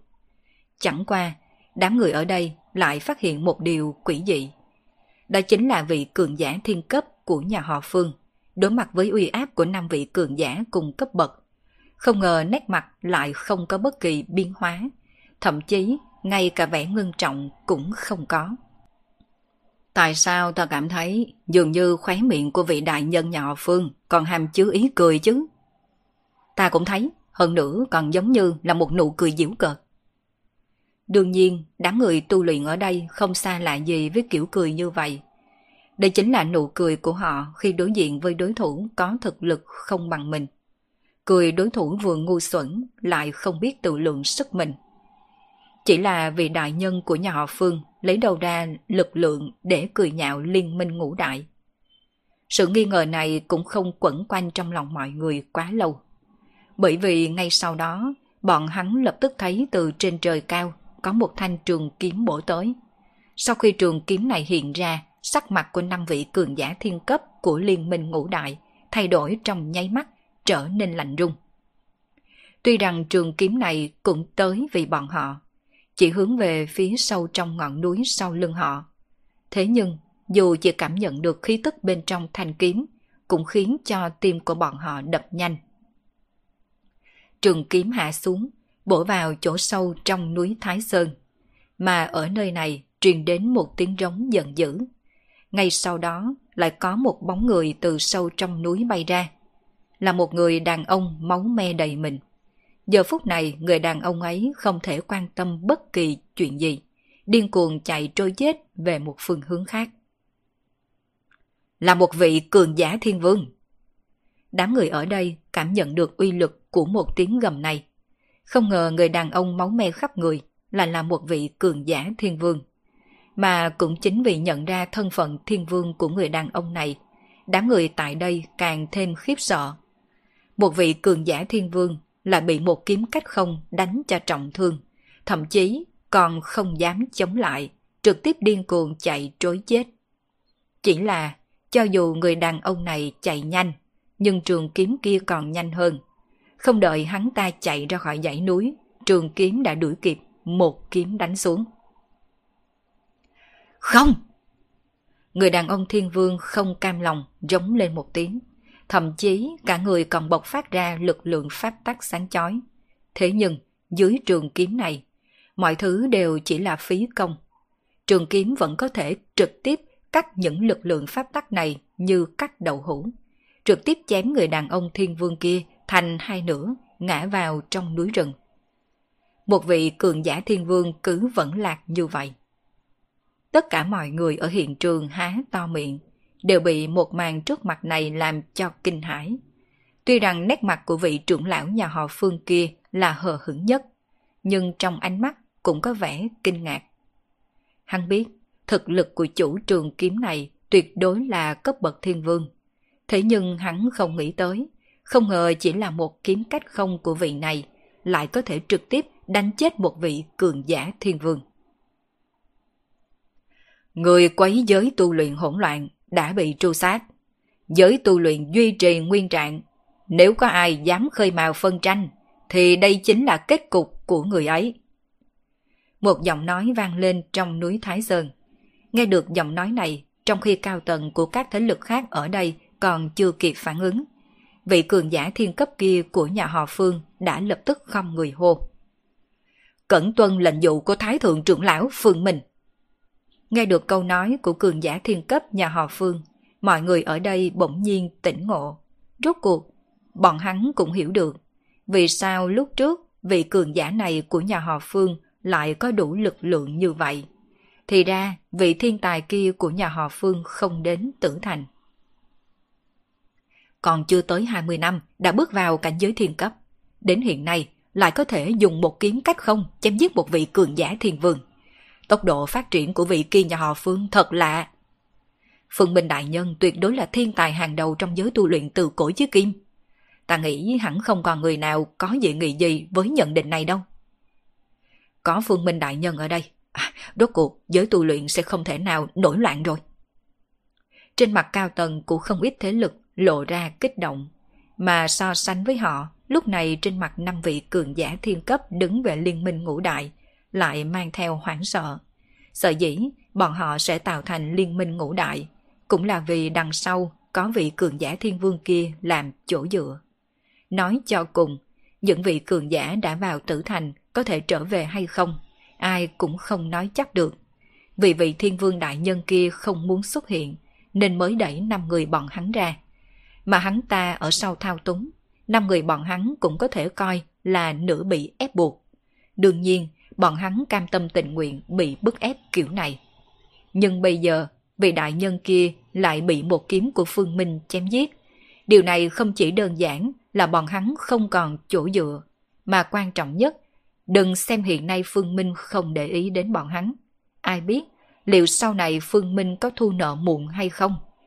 Vì vậy có khả năng cái đầu đang ở trên cổ của bọn hắn chỉ tạm thời ở trên cổ mà thôi. Nếu nói ai là người khó xử nhất, hiển nhiên chính là vị cường giả thiên cấp của Tông Thánh Cung. Lúc này nét mặt của hắn vô cùng phiền muộn. Nếu như nếu như Phương Minh ra tay sớm một khắc thôi, thì căn bản hắn sẽ không lựa chọn hợp tác cùng liên minh ngũ đại. Thế nhưng hiện nay, danh dự của hắn và Tông Thánh Cung đã hoàn toàn không còn gì. Quan trọng nhất là từ đầu cho tới cuối, hắn còn chưa mò được một chút chỗ tốt nào. Liên minh ngũ đại hoành hành ngang ngược một thời gian, chi ít cũng có thể cướp đoạt một số tài nguyên. Nhưng mà Tông Thánh Cung thì được cái gì? Sợ rằng thứ bọn hắn nhận được chính là sự khinh bỉ của toàn bộ giới tu luyện ngày sau. Cao tầng của các thế lực ở đây trào phúng nhìn về vị cường giả thiên cấp kia của Tông Thánh Cung. Cho dù đối phương là cường giả thiên cấp, nhưng bọn hắn cũng không che giấu nét mặt của mình. Bởi vì có cho vị cường giả của Tông Thánh Cung thêm một lá gan nữa, thì hắn cũng không dám động tay chân với bọn họ vào lúc này. Đương nhiên đa số người ở đây lại bận biệu thân cận với vị cường giả thiên cấp nhà họ Phương. Tuy rằng Phương Minh Đại Nhân yêu cầu giới tu luyện duy trì hiện trạng, nhưng chắc chắn địa vị của nhà họ Phương sẽ càng cao hơn một tầng. Hơn nữa, đây là kết quả mà tất cả mọi người ở nơi này có thể tiếp nhận. Bọn họ nguyện ý khiến địa vị của nhà họ Phương càng cao hơn, bởi vì đây cũng là địa vị mà nhà họ Phương nên có. Trong một rừng hoa đào À, một kiến chém giết một vị cường giả thiên vương, uy phong thật là lớn a. Một người đàn ông xinh đẹp quyến rũ dựa trên cây hoa đào, liếc mắt nhìn về nam thanh niên trước mặt, trêu tức nói. Phương Minh trực tiếp coi nhẹ lời nói của Lưu Nguyệt. Đáp án tôi muốn đâu rồi? Phương Minh hỏi. Đáp án? Đáp án gì? Nét mặt của Lưu Nguyệt tràn đầy nghi ngờ hỏi. Đừng có giả bộ ngớ ngẩn để lừa bịp tôi. Tại sao cha tôi phải trở thành thành chủ của tử thành? Còn có rốt cuộc đã có chuyện gì xảy ra ở vùng đất chỉ dẫn? Cậu hỏi tôi thì tôi biết hỏi ai. Không phải lúc nào tôi cùng ở cõi âm mà. Hơn nữa, một kẻ thấp kém như tôi, làm sao có thể biết chuyện của mấy lão đại kia? Cậu là muốn tôi tự mình tới cõi âm một chuyến để tìm kiếm chân tướng hay sao? Đừng quên, phần thân của tôi còn đang ở cõi âm. Lời nói của Phương Minh khiến Lưu Nguyệt biểu môi. Vẻ vui đùa trên mặt cũng thu liễm. Lần đầu lộ ra dáng nghiêm túc. À, kỳ thật tôi chỉ biết đại khái. Mặt khác tôi muốn nói cho cậu một tin tức. Lúc này phân thân của cậu không ở cõi âm, cho nên dù cậu có đến cõi âm cũng không có tìm được cậu ta đâu. Đối với rất nhiều người tu luyện, cõi âm là một tồn tại rất thần bí, mà đối với cường giả thiên cấp nơi này cũng thần bí như vậy. Nơi ấy đại biểu cho tử vong, đại biểu cho hủy diệt. Mà nói về khởi nguyên của cõi âm, lại càng có ít người biết hơn. Càng không biết sợ dĩ quỷ hồn của người đã chết có thể đi tới cõi âm, đồng thời tiếp tục tồn tại nơi này, đều là vì âm khí của cõi âm. Âm khí có thể tưới nhuần quỷ hồn, khiến quỷ hồn tu luyện ra thực thể. Nhưng về nơi âm khí phát ra, ngay cả quỷ hồn nơi cõi âm này cũng không mấy người biết rõ. Âm khí của cõi âm đã bắt nguồn từ vùng đất chỉ dẫn. Đổi một câu nói thông tục hơn, trên thực tế vùng đất chỉ dẫn chính là vùng đất khởi nguyên của cõi âm. Giống như Hoàng Hà Trường Giang, đều là nơi khởi nguồn cho sinh mạng của con người. Trong rừng hoa đào, nét mặt Lưu Nguyệt vô cùng nghiêm túc. Hắn biết trong lòng Phương Minh đã có hoài nghi. Lúc này dù hắn có dấu diếm cũng không còn ý nghĩ gì. Vực chủ năm vực cùng trung vực của cõi âm đã mời cha cậu còn có mấy tên cường giả tiến vào vùng đất chỉ dẫn, tìm được tử thành. Đồng thời cũng phát hiện được chân tướng trận đại chiến trước đây của cõi âm cùng vu sư nhất mạch. Tử thành chính là tòa thành được vu sư nhất mạch sáng lập vào năm mà bọn hắn đánh vào cõi âm. Trong trận chiến ấy, vu sư nhất mạch cũng không tính là thất bại. Ngược lại, vu sư nhất mạch vẫn chiếm thế thượng phong. Bọn họ chiếm vùng đất bản nguyên của cõi âm, xây dựng một tòa thành chết ở chỗ này. Ánh mắt của Phương Minh hơi lóe, tử thành là do vu sư nhất mạch kiến tạo. Sự thật này thật sự nằm ngoài dự liệu của hắn. Bởi vì dựa theo những lời cha hắn đã nói, tử thành này là vật tới từ bên ngoài. Mục đích vu sư nhất mạch sáng tạo tử thành không vì cái gì khác. Chính là vì ngăn cản con đường đi thông tới thế giới bên ngoài. Bởi vì bên trong tử thành cất giấu một con đường. Đây là một con đường có thể đi thông với thế giới bên ngoài, vụ sư nhất mạch không cho phép có người rời khỏi thế giới này đi đến bên ngoài, hoặc cũng có thể là không cho người trong thế giới này có liên hệ gì với bên ngoài. Ý của người là cự vĩnh hằng kia nằm ngay trong tử thành sao? Không sai. Lưu Nguyệt gật đầu. Lúc đó, sau khi phát hiện ra tử thành này, vực chủ cõi âm còn có mấy người cha cậu đã trực tiếp xâm nhập vào tử thành. Cuộc chiến đấu này dằn co một hồi lâu, nhưng tình huống cụ thể ra sao thì không ai biết. Chỉ biết rằng toàn bộ vực chủ của năm vực đã chết trận, mà cha cậu thì trở thành thành chủ của tử thành. Về phần vu sư nhất mạch thì bị phong ấn bên trong cửa vĩnh hằng. Sợ dĩ cha cậu để tử thành xuất hiện ở Dương Giang, cũng là vì muốn tập hợp các cường giả ở Dương Giang, tiến vào cửa vĩnh hằng, triệt để đánh bại vu sư nhất mạch. Lúc này Lưu Nguyệt không còn dâu diếm mà tiếp tục nói. Về phần phân thân của cậu, sau khi cha cậu mang tử thành đi thì nó cũng biến mất tầm Mà nó tới nơi nào tôi tin rằng cậu cũng đoán được. Là thông đạo tới bên ngoài kia sao? Phương Minh hỏi. Nếu tử thành là do vua sư nhất mạch chế tạo ra để ngăn cách cõi âm cùng lối đi tới thế giới bên ngoài. Như vậy khi tử thành bị cha mình dẫn đi, đương nhiên lối đi ấy cũng sẽ hiện ra rõ ràng. Đúng rồi, phân thân của cậu bước lên con đường đi tới thế giới bên ngoài. Trên thực tế, con đường này cũng tràn đầy bất ngờ. Bởi vì con đường này đã bị vu sư nhất mạch nắm giữ trong tay nhiều năm như vậy. Ai mà biết, vu sư nhất mạch có tự mình đi vào con đường này hay chưa? Cũng không biết có thiết trí bẫy rập gì bên trong con đường ấy hay không. Trên mặt của Lưu Nguyệt có vẻ lo lắng, nhưng bởi vì một số nguyên nhân, thông đạo này không cho phép có quá nhiều người tiến vào. Cuối cùng, chỉ có thể để một mình phân thân của Phương Minh đi vào. Phương Minh rơi vào trầm tĩnh, hắn đang suy tư. Ngay cả vực chủ trung vực mạnh mẽ như vậy cũng thất bại. Cha mình có thể còn sống hẳn là nhờ vào vận khí. Nhưng vô sư nhất mạch thật sự đã bị phong ấn hay là sao?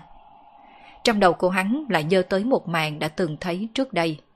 Ở phía trước cửa Vĩnh Hằng có vô số cường giả muốn bước chân lên thềm đá xông vào bên trong cửa Vĩnh Hằng. nhưng không hề có bất kỳ một ngoại lệ gì. Tất cả đều thất bại. Quan trọng nhất, sợ rằng người thủ vệ cửa Vĩnh Hằng không chỉ là vô sư nhất mạch, còn có cường giả khủng bố hơn tồn tại. Nếu hắn không thể tìm được chân tướng của chuyện này từ trong miệng của Lưu Nguyệt, hắn chỉ còn cách tự mình đi tìm. Tại Lhasa, tuy rằng sóng gió trong giới tu luyện đã cuốn tới toàn bộ thế giới, nhưng nơi này vẫn có thể xem là một chốn cực lạc như trước. Bởi vì nơi này chỉ có Phật giáo, trong lòng những người dân tạng ở đây cũng chỉ có Phật. Đó chính là Phật tử của bọn họ. Tại chùa Đại Chiêu, Phương Bà Bảo trong phòng thiền nhìn bóng người xuất hiện trước mặt. Trên mặt có dáng vẻ như đã đoán trước. Bởi vì hắn đã đoán được chắc chắn người trước mặt sẽ tới nơi này. Nếu cha nhớ không nhầm, hẳn năm xưa con còn đang thực hiện kế hoạch lớn nào? Vì sao cuối cùng không áp dụng? Phương Minh quay đầu nhìn sang Phương Bà Bảo. Đã trôi qua gần 20 năm, Phương Bà Bảo cũng đã trưởng thành, mang dáng dấp của một người thanh niên, đầu trọc. Trên người còn có đeo một chùm bồ đề. Thật đúng là dáng dấp của một cao tăng trẻ tuổi. Vì sao tôi phải nói cho cậu biết? Đối với Phương Minh, Phương Bà Bảo vẫn luôn cảm thấy không phục. Tên này thừa dịp bản thân mình còn bé bị phong ấn ký ức, không ngờ dám chiếm tiện nghi của mình, khiến mình gọi cậu ta là cha. Nếu nếu không phải bản thân mình để mặt tử du, mình đã sớm liều mạng cùng với Phương Minh rồi. À, nếu con đã không muốn nói cho cha biết, thì cha chỉ còn cách gọi mẹ con hay là chị con tới đây. Bọn họ cũng nói đã lâu rồi không có gặp con, rất là nhớ con. Phương Minh không quan tâm tới thái độ của Phương bà Bảo mà khoan thai nói. Phương Minh, cậu thật sự quá vô sĩ rồi. Phương bà Bảo gần như bị chọc tức tới muốn bùng nổ. Nó là bị mấy lời vô sĩ của Phương Minh chọc tức. Nếu trên đời này còn có người khiến nó sợ hãi, thì đó chính là Diệp Tử Du cùng Alice. Nhất là nữ ma đầu Alice, từ nhỏ đã bắt nạt nó. Tuy rằng sau này nó đã thức tỉnh ký ức, nhưng khi đối mặt cùng Alice, nó vẫn không nhìn được run rẩy, cảm thấy sợ hãi. Ta có vô sĩ hay không, con cũng không phải không biết. Mau nói đi, con biết rõ cha muốn biết điều gì mà. Phương Minh trực tiếp ngồi xuống trên một bồ đoàn, cười cười nhìn về Phương Bảo Bảo. Hắn biết nhất định Phương Bảo Bảo sẽ khuất phục. Cũng không có gì không thể nói. thật sự tôi có một kế hoạch. Đó chính là khiến bản thể của tôi sống lại. Nếu như cậu đã có thể đưa tôi rời khỏi phong ấn, đương nhiên, lão già thủ mộ kia cũng đã nói cho cậu biết sự tồn tại của tôi là uy hiếp lớn cỡ nào đối với thế giới này. Trên thực tế ở kiếp trước, thiếu chút nữa tôi đã có thể hủy diệt toàn bộ thế giới. Trên mặt của Phương Bảo Bảo tràn đầy ngạo nghễ mà Phương Minh cũng suy tư một chút. Đột nhiên hắn nghĩ tới một truyền thuyết, lập tức nhẹ giọng thì thầm. Trấn ma đồ của Tây Tạng sao? Trấn ma đồ của Tây Tạng là một truyền thuyết được lưu truyền rộng rãi ở Tây Tạng. Theo truyền thuyết ấy, sau khi công chúa Văn Thành đi tới Tây Tạng, đã phát hiện dưới đại địa của Tây Tạng có phong ấn một cự ma. Nhưng phong ấn này đã bị nới lỏng, cho nên công chúa Văn Thành mới không ngừng tuyên truyền chùa miếu Phật giáo, kiến tạo 12 ngôi chùa dùng để trấn áp thân thể của cự ma kia. Trong 12 ngôi chùa đó có cả chùa Đại Chiêu cùng chùa Tiểu Chiêu. Ngoài ra, còn mời tượng đẳng thân 12 tuổi của Phật chủ tới. Ngoài trừ 12 ngôi chùa này ra, còn có rất nhiều ngôi chùa nhỏ khác, mà tác dụng của những ngôi chùa nhỏ này cũng là vì trấn ma. Truyền thuyết này đã được lưu truyền ở Tây Tạng vô số năm. Chẳng qua đối với rất nhiều người tu luyện, đây chỉ là một câu chuyện được bịa ra. Nếu quả thật có phong ấn cự ma, vì sao người tu luyện bọn hắn lại không biết? Thứ trấn áp bên dưới là bản thể của cậu sao? Có thể tính là phải, nhưng cũng có thể nói là không. Phương bà Bảo đầu tiên gật đầu, sau thì lắc đầu, một bộ dáng bán một hũ nút. Phương Minh quét mắt nhìn nó, thò tay vào túi móc một cái điện thoại di động ra, làm bộ định gọi cho người nào. Xem như là người lợi hại. Phương Bà Bảo ném cho Phương Minh một ánh mắt khinh bỉ, buộc lòng phải giải thích. Thử được trấn áp bên dưới, quả thật có thể tính là bản thể của tôi. Nhưng chẳng qua chỉ là bản thể của tôi đời này. Người cũng biết chuyện thế giới này sẽ bị hủy diệt mà. Mà tôi lại là tồn tại đã sống từ thời đại trước. Tuy rằng có thể sống lại, nhưng cũng phải bỏ ra một cái giá to lớn. Đợi khi thời đại mới tới, tôi phải tu luyện lại từ đầu. Về phần cái gì mà trấn ma đồ, đơn giản chỉ là truyền thuyết giả dối không có thật. Lấy thực lực của tôi, chỉ dựa vào mấy ngôi chùa này, làm sao có thể phong ấn tôi được. Phong ấn chân chính thì nằm ở dưới đất. Chỉ có điều trải qua khoảng thời gian dài như vậy, phong ấn cùng bản thể của tôi đã sớm tiêu hao, gần như không còn tác dụng nữa. Trong lời giải thích của Phương Bảo Bảo, Phương Minh xem như đã hiểu được lai lịch của nó. Phương Bảo Bảo là tồn tại sống hai đời, đương nhiên cũng có thể nó đã sống từ lúc càng lâu đời hơn. Mà khi sống lại ở đời này, nó biết được chắc chắn ngày tận thế sẽ tới. Vì có thể khiến bản thân được có thể sống sót sau ngày tận thế. Nó quyết định ra tay hủy diệt thế giới này trước một bước. Đến lúc đó, một mình nó đơn độc tận hưởng thế giới này. Chắc chắn có thể trùng kích tới cảnh giới cao hơn, thoát khỏi tình cảnh bị hủy diệt.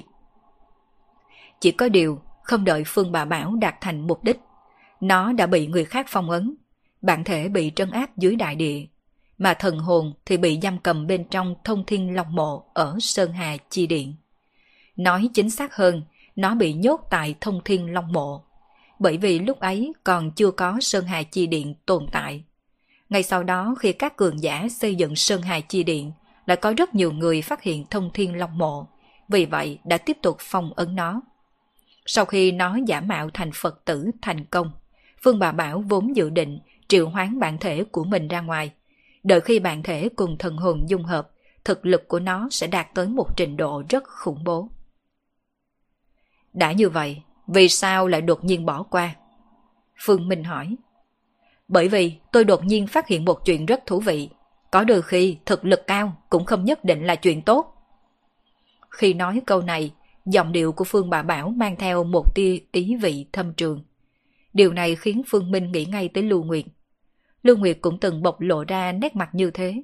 Rất hiển nhiên, cả hai người này đều biết bí mật gì mà hắn không biết. Người có biết ta bị ai phong ấn hay không? Là ai? Chính là người bên trong núi thiên tán kia. Khóe miệng Phương Minh co quắp. Mặc dù hắn biết thế giới này còn có quá nhiều điều bí ẩn, thế nhưng trong lòng Phương Minh nếu muốn hắn chọn ra một cao thủ hạng nhất trong số những cường giả mà hắn đã từng gặp, thì vị bạch y nữ tử trên núi Thiên Tán tuyệt đối là người đứng đầu. Cho dù là sư phụ mình, Phương Minh cũng không cảm thấy sư phụ có thể là đối thủ của bạch y nữ tử. Bởi vì người kia đã mạnh mẽ tới mức có thể nhốt cổ hoàng, người đã từng thống trị cả thế giới này. Vì sao người kia lại phong ấn cậu chứ? Phương Minh có chút tò mò hỏi. Làm sao mà tôi biết? Tôi cũng không biết vì sao bản thân mình là bị người kia phong ấn. Phương bà Bảo tức giận đáp. Nói tới chuyện này trong lòng nó cũng cảm thấy nhất. Bởi vì ngay cả bản thân nó cũng không hiểu vì sao người kia đột nhiên ra tay phòng ấn nó. Kết thúc tập 195 của bộ truyện Đô thị siêu cấp vô sư. Cảm ơn tất cả các bạn đã theo dõi. Xin chào tất cả các bạn, chào mừng tất cả các bạn đã quay trở lại với kênh Nghe Đọc Truyện. Mời tất cả các bạn cùng tiếp tục theo dõi tập 196 và cũng là tập cuối của bộ truyện Đô thị siêu cấp vô sư. Các bạn đừng quên bấm nút subscribe, đăng ký kênh, like, comment and share để ủng hộ kênh các bạn nhé. Và bây giờ mời tất cả các bạn cùng tiếp tục theo dõi tập 196 của bộ truyện này.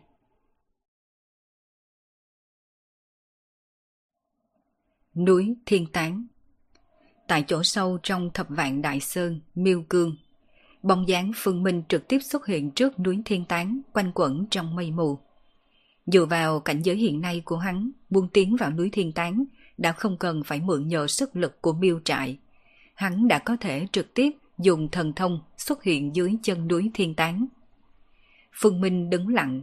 Sau một hồi lâu, hắn xoay người rời đi. Rốt cuộc, hắn quyết định không leo lên núi thiên tán. Ba năm, toàn bộ thế giới vẫn đang tự động vận chuyển như trước. Mặt trời vẫn mọc rồi lặn theo lẽ tự nhiên. Đối với phần lớn người, mỗi ngày vẫn rập khuôn như cũ. Mà đối với những người tu luyện, bọn họ cũng đã có thể tiếp nhận sự thật, cường giả trong tử thành sẽ không trở về. Mặc dù đối với một số thế lực lớn, sự thật này chính là đả kích khổng lồ. Thế nhưng, bọn họ không còn sự lựa chọn nào khác ngoài chuyện tiếp nhận sự thật này. Đồng thời, cũng bắt đầu xây dựng kế hoạch phát triển tông phái trong tương lai. Thế nhưng, chỉ một tháng sau, loại an tĩnh này đã bị đánh gãy. Có camera quay được một bóng người rơi từ trên trời cao rơi xuống, mà quan trọng nhất là có người phát hiện. Người rơi từ trên trời xuống này chính là một trong số những cường giả thiên cấp đã tiến vào tử thành trước đây. Thế nhưng, điều quỷ dị là không ngờ vị cường giả thiên cấp này đã biến thành thiên vương. Chỉ trong thời gian mấy năm ngắn ngủi, đã đột phá từ thiên cấp đến thiên vương. Toàn bộ thế giới là một mảnh xôn xao. Tốc độ tu luyện như vậy thật sự là có một không hai. Cho dù là thiên tài đứng đầu giới tu luyện như Phương Minh cũng không thể làm được. Ba ngày sau, cường giả thiên vương này tỉnh lại, nói thẳng tình huống bên trong tử thành, đưa tới sóng to gió lớn trên toàn bộ thế giới. Trong tử thành, có cử vĩnh hằng tồn tại, mà chỉ cần xuyên qua cử vĩnh hằng là có thể sẽ đi tới thế giới tự như thần tiên. Linh khí ở nơi đó nhiều gấp mấy chục lần thế giới này. Đây là lời của vị cường giả thiên vương kia, mà từ miệng vị cường giả này rốt cuộc mọi người cũng biết được chuyện đã xảy ra ở Tử Thành suốt mấy năm nay. Ở nơi tầng cùng Tử Thành có 9 vòng sáng, mà chính vòng sáng này chính là cửa vĩnh hằng. Mấy năm qua, cường giả trong Tử Thành đã công kích vòng sáng này vô số lần. Cũng đã có hơn trăm vị cường giả thiên cấp chết trận, nhưng vẫn không thể đánh vào bất kỳ một vòng sáng nào. Đương nhiên, cũng không phải hoàn toàn không có thu hoạch. Có mấy vị cường giả chiến tôn ra tay, Tuy rằng không thể đi vào bên trong vòng sáng, nhưng vẫn có thể xé mở một khe nứt dưới sự bảo vệ của người thủ hộ, khiến một tia khí tức của thế giới bên trong vòng sáng truyền ra ngoài. Mà vừa lúc ấy, vị cường giả thiên cấp này ở vị trí gần vòng sáng, cho nên có thể hấp thu một tia khí tức kia. Mà cũng chính vì một tia khí tức đã khiến cho hắn ta trực tiếp thăng cấp từ cảnh giới thiên cấp lên cảnh giới thiên vương một tia khí tức mà đã có thể khiến cho một người từ thiên cấp đột phá đến thiên vương. Đây mới là nguyên nhân khiến cho toàn bộ thế giới nổi lên sóng to gió lớn. Nếu quả thật có thể bước chân vào bên trong vòng sáng kia, chẳng lẽ thật sự có thể đột phá cực hạn, tiến vào cảnh giới vô thượng trước nay chưa từng có, cũng sẽ trở thành vĩnh hằng bất diệt chân chính hay sao? Chẳng qua, điều đáng tiếc chính là ngay khoảnh khắc trước khi vị cường giả thiên cấp này rời khỏi tử thành. Đám cường giả bên trong còn chưa thể đánh vào cửa vòng sáng, hai phe vẫn đang giằng co. Về phần vì sao vị cường giả thiên cấp này quay về, nói ra thì đây chỉ là chuyện ngoài ý muốn. Trong khi đám cường giả trong tử thành chiến đấu cùng người thủ hộ của cửa Vĩnh Hằng, dư âm của trận chiến đã xé rách không gian, mà vừa khi ấy vị này là người đứng mũi chịu sào, trực tiếp bị cuốn vào bên trong không gian kia. Nếu không có thực lực thiên vương mạnh mẽ, khiến hắn đủ sức xé đất không gian quay về, thì đổi lại là những người khác đã sớm bị lưu đày trong không gian biến dị vô tận. Chẳng qua, mặc dù hắn đã là cường giả thiên vương, nhưng vẫn bị thương. Phương Minh không đi gặp vị cường giả thiên vương kia, nhưng mấy tin tức này vẫn truyền tới tai hắn. Bởi vì những tin tức này, Phương Minh đã đứng một mình dưới bầu trời đêm rất lâu. Tử Du, Kiều Kiều, hai em có nguyện vọng gì không? Ngày thứ hai, khi Phương Minh làm đồ ăn sáng xong, ngồi trên bàn cơm, nhìn hai người phụ nữ mình yêu mến, mở miệng hỏi. 20 năm trôi qua, Diệp Tử Du cùng hàng Kiều Kiều vẫn không hề già đi chút nào. Hai cô không tu luyện, mà Phương Minh cũng không vận dụng thuật pháp gì. Trên thực tế, lấy thân phận cùng địa vị của Phương Minh, hoàn toàn có thể khiến cho dung nhan của hai người vĩnh trú. Chỉ có điều hai cô cùng cự tuyệt. Có thể sống với người mình yêu từ lúc trẻ cho tới lúc già mới thật sự là hạnh phúc suốt đời. Cái gọi là dung mạo, căn bản không phải chuyện quan trọng. Nghe được lời nói của Phương Minh, Diệp Tử Du cùng Hàng Kiều Kiều liếc nhìn nhau, đồng thời để đũa trong tay xuống, rốt cuộc vẫn là Diệp Tử Du mở miệng trước. Anh Phương Minh, kỳ thực những năm gần đây anh đã chăm sóc cho bọn em rất là chu đáo. Cũng vì bọn em mà anh đã bỏ qua những thứ bản thân theo đuổi, ngày ngày bầu bạn cùng với bọn em. Câu hỏi còn có nguyện vọng gì này phải dành cho anh mới đúng chứ. Cho dù anh muốn làm gì, tụi em vẫn sẽ ủng hộ anh. Qua nhiều năm như vậy, Diệp Tử Du vẫn không thay đổi cách xưng hô đối với Phương Minh. Đừng tiếp tục xến xú nữa, anh bầu bạn với chúng em 20 năm đã là quá đủ rồi. Nếu anh có chuyện gì muốn đi thì cứ đi làm đi.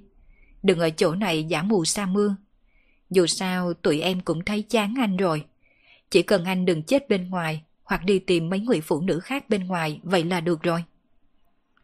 Nghe những lời Diệp Tử Du nói, trong lòng Phương Minh cảm thấy áy náy, mà mấy lời Hàng Kiều Kiều nói lại khiến cho hắn dở khóc dở cười. Chẳng qua Phương Minh biết, sợ dĩ Hàng Kiều Kiều nói như vậy là vì muốn giảm sự ấy náy trong lòng hắn.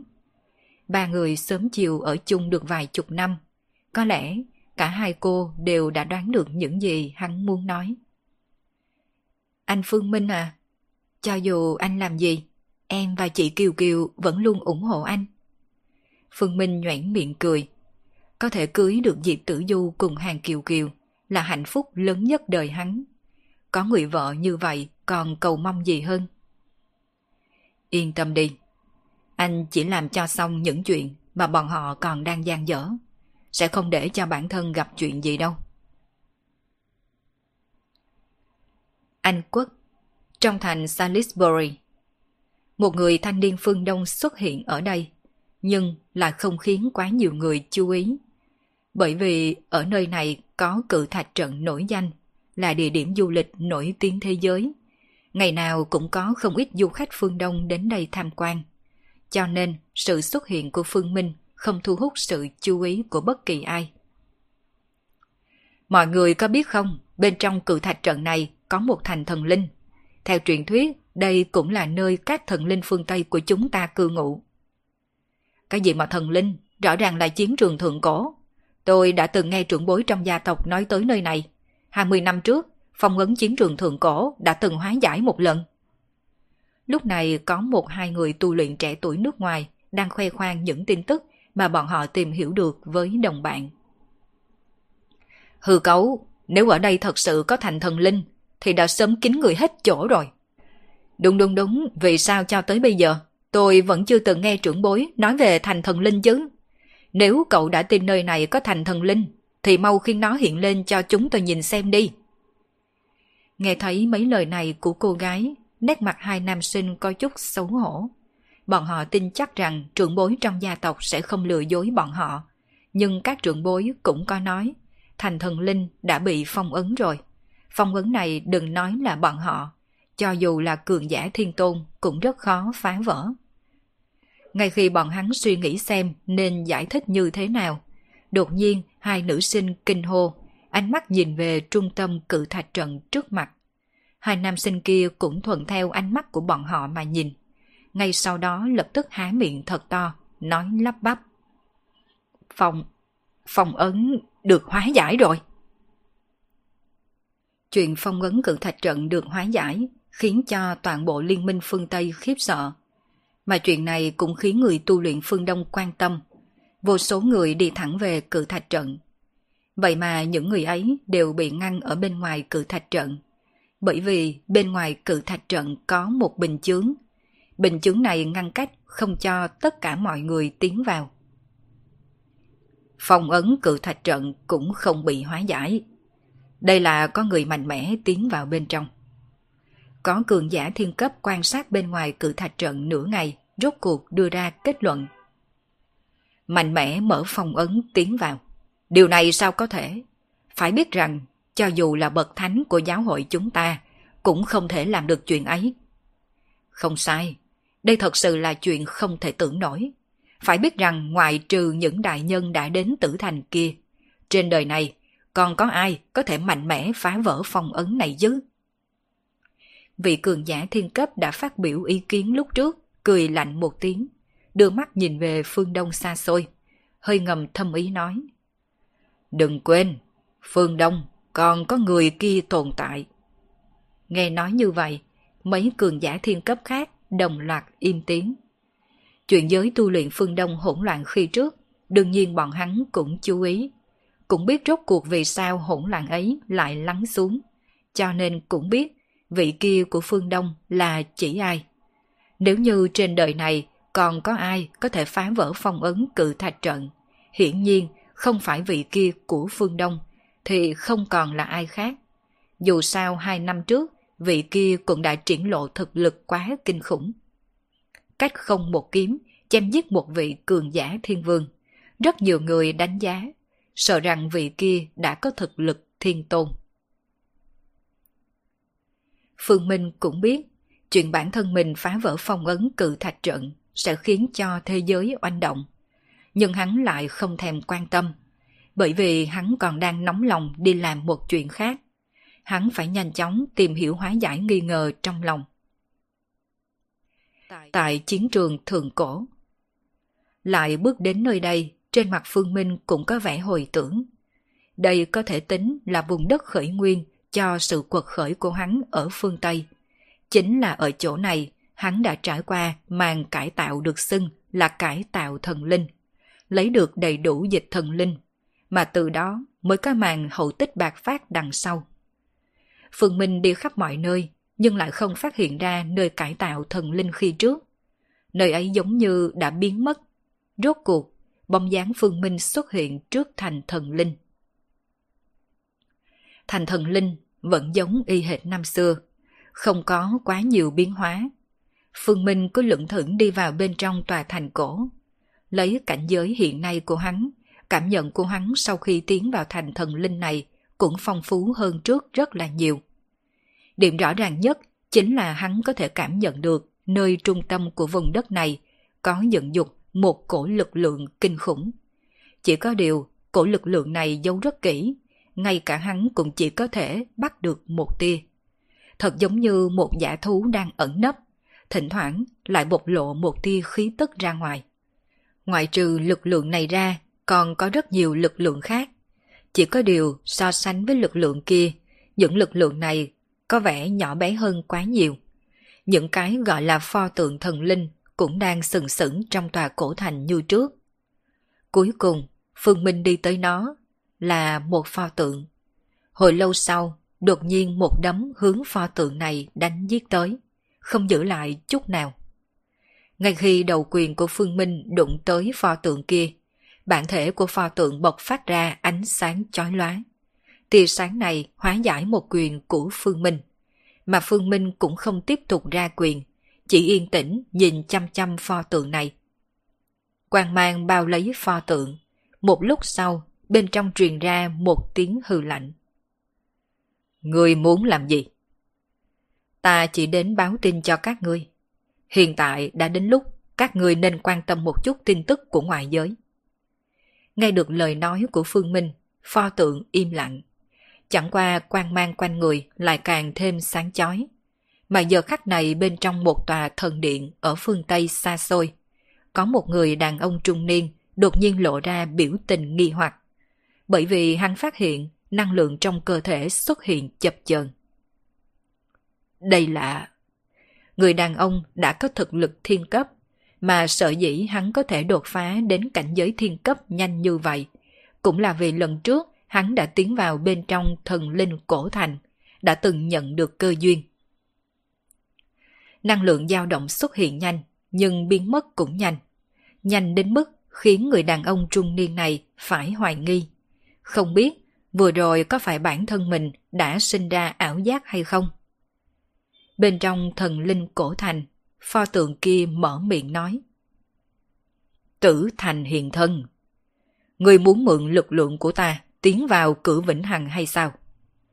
Ngay vừa mới rồi là thần linh bên trong pho tượng này khống chế người đàn ông trung niên đã tiếp nhận truyền thừa từ hắn kia. Sau đó, đọc trí nhớ bên trong đầu của hắn ta, cũng đã biết những chuyện xảy ra trên thế giới trong khoảng thời gian này. Phải sửa lại một chút. Không, là lực lượng của ngươi, mà là lực lượng của các ngươi. Chỉ dựa vào một mình ngươi, sợ rằng còn chưa thể nào tiến vào cử vĩnh hằng được đâu. Trên mặt của Phương Minh hiện ra dáng tươi cười, mà câu nói của hắn lại chỉ đổi lấy một tiếng hư lạnh của pho tượng. Nhưng pho tượng không phản bác, hiển nhiên nó cũng biết những lời Phương Minh chính là sự thật. Tại sao chúng ta phải giúp người? Là phải xử thêm một lần nữa, không phải giúp ta mà là giúp chính các ngươi. Đại kiếp nạn đời này đã sắp tới, nếu không vào cửa vĩnh hằng, các ngươi cũng không thể nào thoát được. Phương Minh đáp. Pho tượng cười lạnh vài tiếng rồi khinh thường nói. Chạy trốn sao? Bọn ta trong thành này, cho dù thế giới có bị hủy diệt, cũng chẳng liên quan gì đến chúng ta. Chúng ta vẫn tồn tại như trước. Thần linh cổ thành là tồn tại có thể vượt qua thời đại. Cho dù dị tộc có hủy diệt thế giới, thì thần linh cổ thành vẫn tồn tại như trước. Đối với câu trả lời của pho tượng này, Phương Minh tuyệt không cảm thấy bất ngờ. Phương Bảo Bảo cũng có thể sống sót.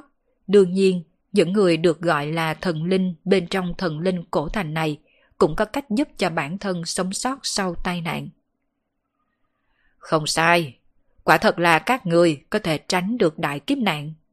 Nhưng sau khi thế giới này bị hủy diệt, đợi khi thế giới mới được hình thành, thậm chí lại có sinh mệnh xuất hiện sợ rằng các người đã không thể chờ đợi một khoảng thời gian dài dòng như vậy nữa.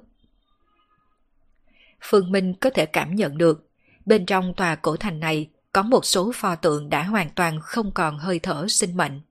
Cho dù những người này có thể sống thêm một thời đại, nhưng đợi tới thời đại thứ hai rồi đến thời đại thứ ba thì sao đây? Các ngươi tiếp tục sống sót bằng phương thức này, đồng nghĩa với thực lực của các ngươi sẽ không được tăng lên. Chẳng qua cũng chỉ có thể kéo dài thời gian tử vong hơn một chút mà thôi. Hoặc nói chính xác hơn, hiện tại các ngươi khác người đã chết ở điểm nào? Pho tượng lại im lặng, bởi vì lời nói của Phương Minh đã đanh trúng xương sườn mềm của bọn hắn. Tồn tại dựa vào thành thần linh có thể giúp cho bọn họ sống mãi. Căn bản không cần quan tâm tới sự hủy diệt của dị tộc, bởi vì bọn họ có cách chạy trốn nhưng cái giá phải trả để có thể chạy trốn này cũng rất là lớn. Đó chính là biến bản thân mình thành trạng thái như bây giờ, trở thành một pho tượng. Và lúc bình thường, bọn họ không thể thức tỉnh, lại càng không cách nào rời khỏi thành thần linh. Bởi vì một khi rời khỏi, đồng nghĩa với một kiếp nạn mới lại tới. Mà khi ấy, bọn họ chạy trời không khỏi nắng. Nhưng có thể thoát khỏi tràn tai nạn do dị tộc mang tới – lại không thể thoát khỏi chuyện sinh mệnh bản thân tiêu tán. Đây mới là chuyện những người này muốn giải quyết nhất. Người xác định phía sau cử vĩnh hằng. Ta không xác định. Hồi lâu sau, pho tượng mở miệng lần nữa. Chẳng qua Phương Minh trực tiếp ngắt lời, bởi vì hắn biết pho tượng muốn hỏi gì. Chuyện này, chúng ta sẽ suy tính một chút quang mang quanh thân của pho tượng biến mất, lại khôi phục phong cách cổ xưa. Ánh mắt Phương Minh nhìn lướt qua pho tượng. Hắn cũng không tiếp tục đợi ở đây, bóng người biến mất khỏi thần linh cổ thành. Ba ngày sau Ngày thứ ba kể từ khi Phương Minh rời khỏi thần linh cổ thành, phong ấn cử thạch trận được hóa giải. Thành thần linh xuất hiện ở trước mắt thế nhân. Đồng thời rất nhiều thần linh phương Tây đều đồng thời sống lại. Trong lúc nhất thời, tất cả mọi người trong liên minh phương Tây đều đến đó triều bái. Rất nhiều thần linh trong thần linh thành cổ đã tiếp nhận ý kiến của Phương Minh. Bọn họ quyết định sẽ đánh vào tử thành, tiến vào cử vĩnh hằng, thu được bất tử bất diệt chân chính. Những thần linh này cũng không rời khỏi thành thần linh. Thế nhưng, người đời vẫn có thể biết được số lượng thần linh tồn tại bên trong thành thần linh. 42 tôn thần linh, đây là một con số cực kỳ kinh khủng. 42 tôn ấy ư. Xem ra, đã có tới 33 tôn thần linh vẫn lạc rồi. Sau khi biết được con số này, trên mặt Phương Minh lộ ra suy tư. Trước đây, khi hắn bị dẫn vào vùng đất tạo thần, hắn có số hiệu thứ 76. Nói cách khác, trước hắn đã có 75 vị thần linh, mà bây giờ chỉ có 42 vị thần linh. Điều đó đồng nghĩa với đã có 33 thần linh vẫn lạc. Đối với thực lực của những thần linh này, trong lòng Phương Minh cũng có tính toán đại khái. Tất cả đều là cường giả cấp bậc chí tôn. Chỉ có điều, những người này hơi có chút đặc thù. Chính vì nguyên nhân tuổi thọ khiến bọn họ không thể ra tay liên tục. Nếu không, bọn họ đã không cần chìm đắm nhiều năm như vậy, thậm chí còn chìm đắm tới mấy thời đại. Không ngờ, ngươi lại đi trêu chọc đám người kia. Phương bà Bảo không biết đã xuất hiện bên cạnh Phương Minh từ khi nào, ánh mắt nhìn về phương Tây, trên mặt lộ ra vẻ hồi tưởng. Trong trí nhớ của ta, những người bên trong kia đều là những tồn tại không đơn giản một chút nào. La lịch của bọn họ đều không tầm thường. Ánh mắt của Phương Minh nhìn Phương Bảo Bảo, đương nhiên hắn biết đám người kia có la lịch không tầm thường. Chẳng qua điều này cũng không quá quan trọng, bởi hắn có kế hoạch của riêng mình. Người đã gặp vị nào ở núi Thiên Tán kia rồi? Phương bà Bảo hiếu kỳ hỏi. Không, ta sợ bị người ấy một tác đập chết. Phương Minh lắc đầu đáp. Hắn nhớ kỹ trước đây, người ở núi Thiên Tán đã nói, lần gặp lại tiếp theo mà hắn chưa bước vào cảnh giới lục tinh thì sẽ trực tiếp chụp chết hắn.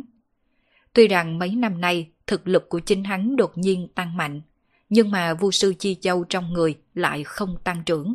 Bản thân hắn cũng đang tu theo một con đường khác, chỉ dùng tới lực lượng pháp tắc thần túy.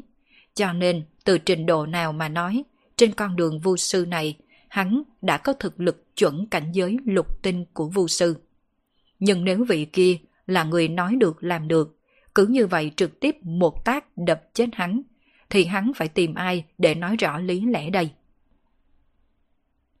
Quả thật, cô ta quá là kinh khủng. Mặc kệ ngươi có kế hoạch gì, ta cảm thấy tốt nhất không nên đụng đến cô gái đó thì hơn.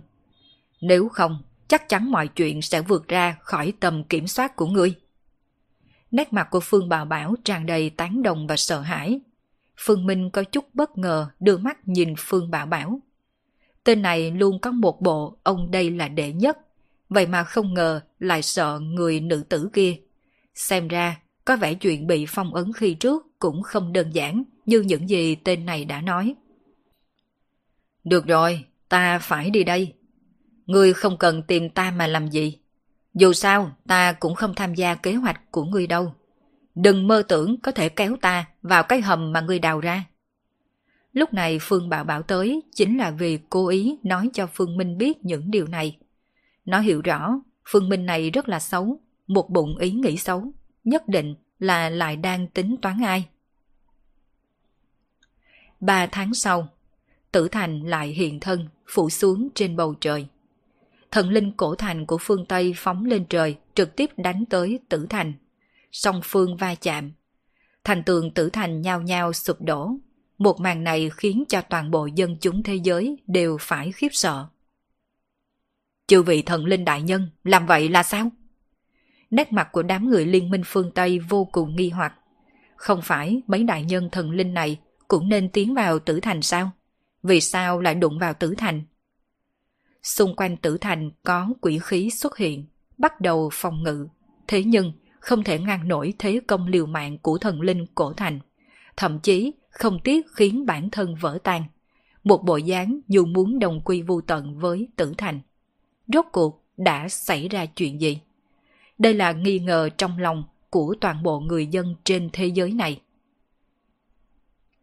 Chỉ bằng bọn người mà cũng dám muốn siêu thoát thế giới trở thành vĩnh hằng. Há có thể được như các người mong muốn.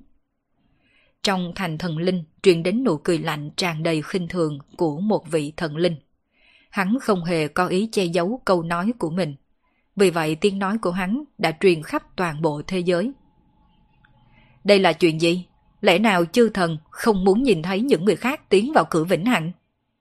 Không phải, mọi người vẫn nói, bên trong cửa vĩnh hằng là một thế giới rộng lớn hay sao? Hoàn toàn có thể chứa được tất cả mọi người mà. Toàn bộ người tu luyện trên thế giới đều mang nét mặt hoang mang. Giờ khắc này chỉ có những tín đồ cuồng nhiệt của đám thần linh đang kêu gào. Bên trong cửa vĩnh hằng là thần giới chân chính, ngoài trừ chư vị thần linh, những người khác căn bản không có tư cách đi vào thế giới thần linh. Trong tử thành, phương chính máu me khắp người. Trừ hắn ra, những cường giả khác ít nhiều gì cũng chảy máu. Trong trận chiến với vô sư nhất mạch, bọn hắn không thể chiếm được một chút ưu thế nào. Lúc này là gặp phải thần linh cổ thành công kích, sắc mặt nguyên một đám trở nên ngưng trọng hẳn lên. Các vị đạo hữu, các người đều có chung mục đích với ta, vì sao lại không công kích vào trước? Những thứ khác có thể từ từ thương lượng mà. Trong tử thành có cường giả chí tôn mở miệng, muốn hòa đàm cùng những thần linh bên trong thành thần linh kia. Cùng nhau tấn công sao? Đừng có mơ tưởng hảo huyền. Kết cục của các ngươi đã được định trước. Thế giới này nhất định phải bị hủy diệt. Mà các ngươi sẽ phải bị hủy diệt cùng với thế giới này. Trong thành thần linh lại truyền đến một giọng nói lạnh như băng. Điều này khiến sắc mặt của vô số cường giả trong tử thành trở nên âm trầm. Các hạ, người nói như vậy là sao? Có cường giả nghi ngờ hỏi, cái gì gọi là thế giới sẽ hủy diệt?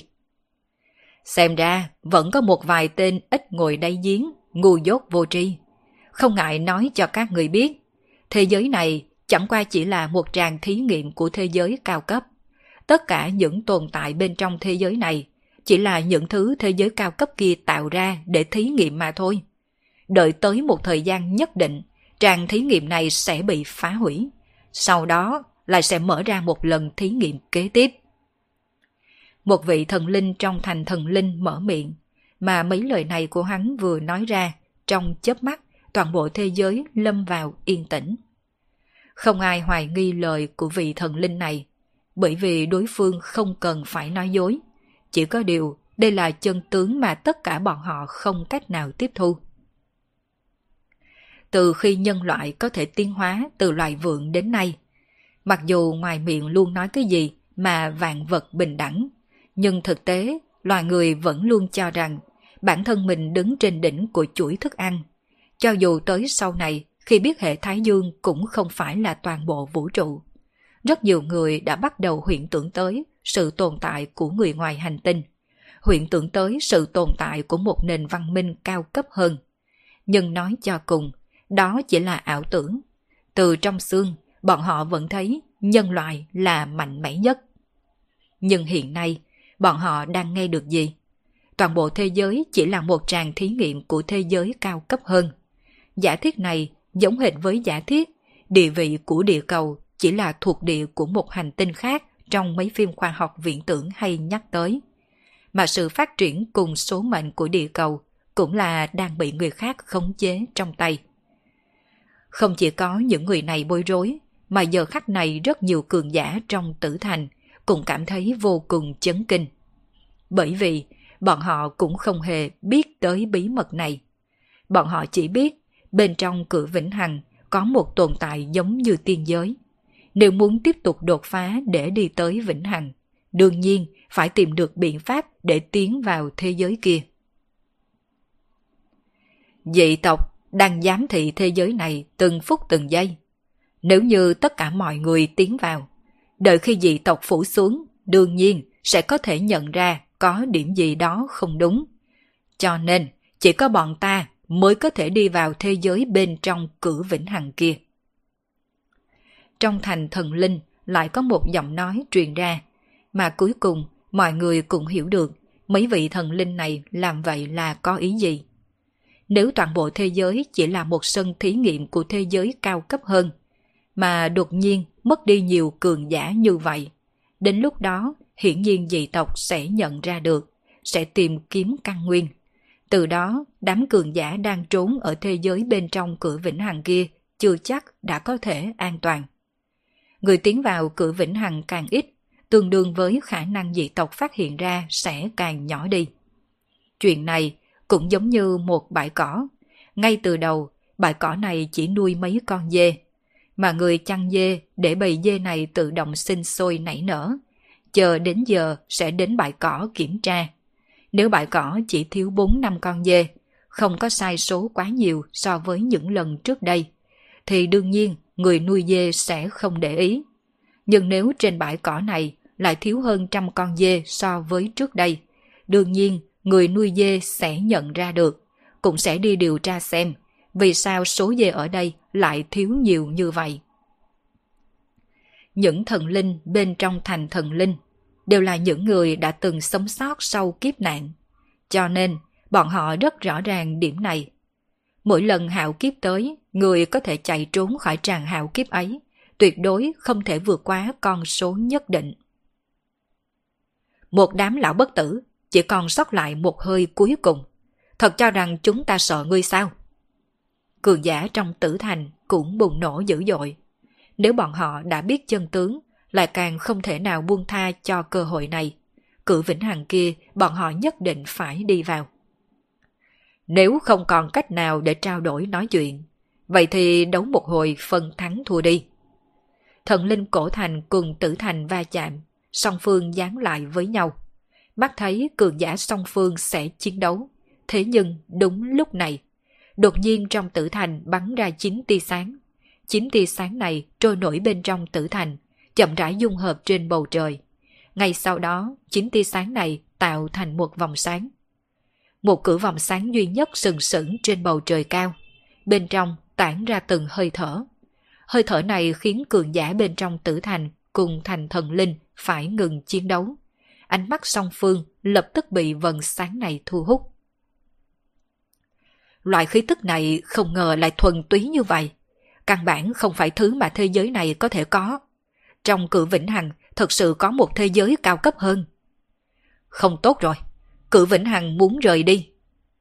Có cường giả đã nhận ra điều gì, mà ngay khi cường giả ấy hô lên, từ bên trong thành thần linh, đột nhiên có một cánh tay đá vươn ra. Cánh tay đá này mang theo hơi thở mục nát, trực tiếp chộp thẳng về cử vĩnh hằng. Cánh tay đá xẹt qua bầu trời, đại đạo pháp tắc chiến mình Chúng cường giả trong tử thành lại kinh hãi nhìn chăm chăm cánh tay đá. Loại lực lượng này đã vượt qua cấp bậc chí tôn. Người đá Đây là cường giả tam thế. Bên trong thành thần linh cũng có thần linh kinh ngạc thốt lên. Toàn bộ thần linh trong thành thần linh đều là những người đã từng sống sót qua kiếp nạn. Nhưng phần lớn thần linh đều chỉ mới trải qua một đời. Loại thần linh đã có thể trải qua ba đời như thế này bọn họ chỉ biết nó có tồn tại. Thế nhưng từ trước tới nay, bọn họ chưa từng được nhìn thấy. Không nghĩ tới, người xuất thủ trước lại chính là cường giả đã sống qua ba đời, trải qua ba đời mà không chết. Thực lực khủng bố đến mức nào bọn họ không dám tưởng tượng ra. Nhưng ít nhất bọn họ có thể hiểu được một điểm. Chính là ngay cả cường giả chí tôn cũng không tính là gì trước mặt bọn họ. Trong nháy mắt, khi tay đá kia đánh ra, bên trong thành thần linh, một pho tượng người đá từ dưới đất chui lên. Đây là một người đá cao chừng trăm trượng, thế nhưng toàn bộ khuôn mặt của người này lại rất mơ hồ, không ai có thể thấy rõ khuôn mặt của hắn ta. Trong thành thần linh, hai vị cường giả chí tôn ở gần đó trực tiếp bị khí tức của người đá phá tan, nơm nớp lo sợ té quỵ trên đất. Chỉ dựa vào khí tức đã có thể khiến cường giả chí tôn run sợ trong lòng, có thể nghĩ chiến lực của người đá này kinh khủng tới mức nào. Còn mày nó, đây là một mảnh nhân, trừ khi ta khôi phục thời kỳ toàn thịnh, nếu không cũng phải né tránh. Ở một nơi nào đó trên địa cầu, Phương Bảo Bảo mở mắt biểu môi, nhìn người đá trên bầu trời. Không thể nào đoán được thực lực của mấy lão quái vật đã sống được ba đời này mạnh tới cỡ nào. Cử Vĩnh Hằng. Lão Phu muốn một ghế. Người đá mở miệng, giọng nói chấn động thế giới, mà cử Vĩnh Hằng cũng lắc lư nhưng không trả lời. Lấy thực lực của Lão Phu, dù có muốn một ghế cũng không quá mức.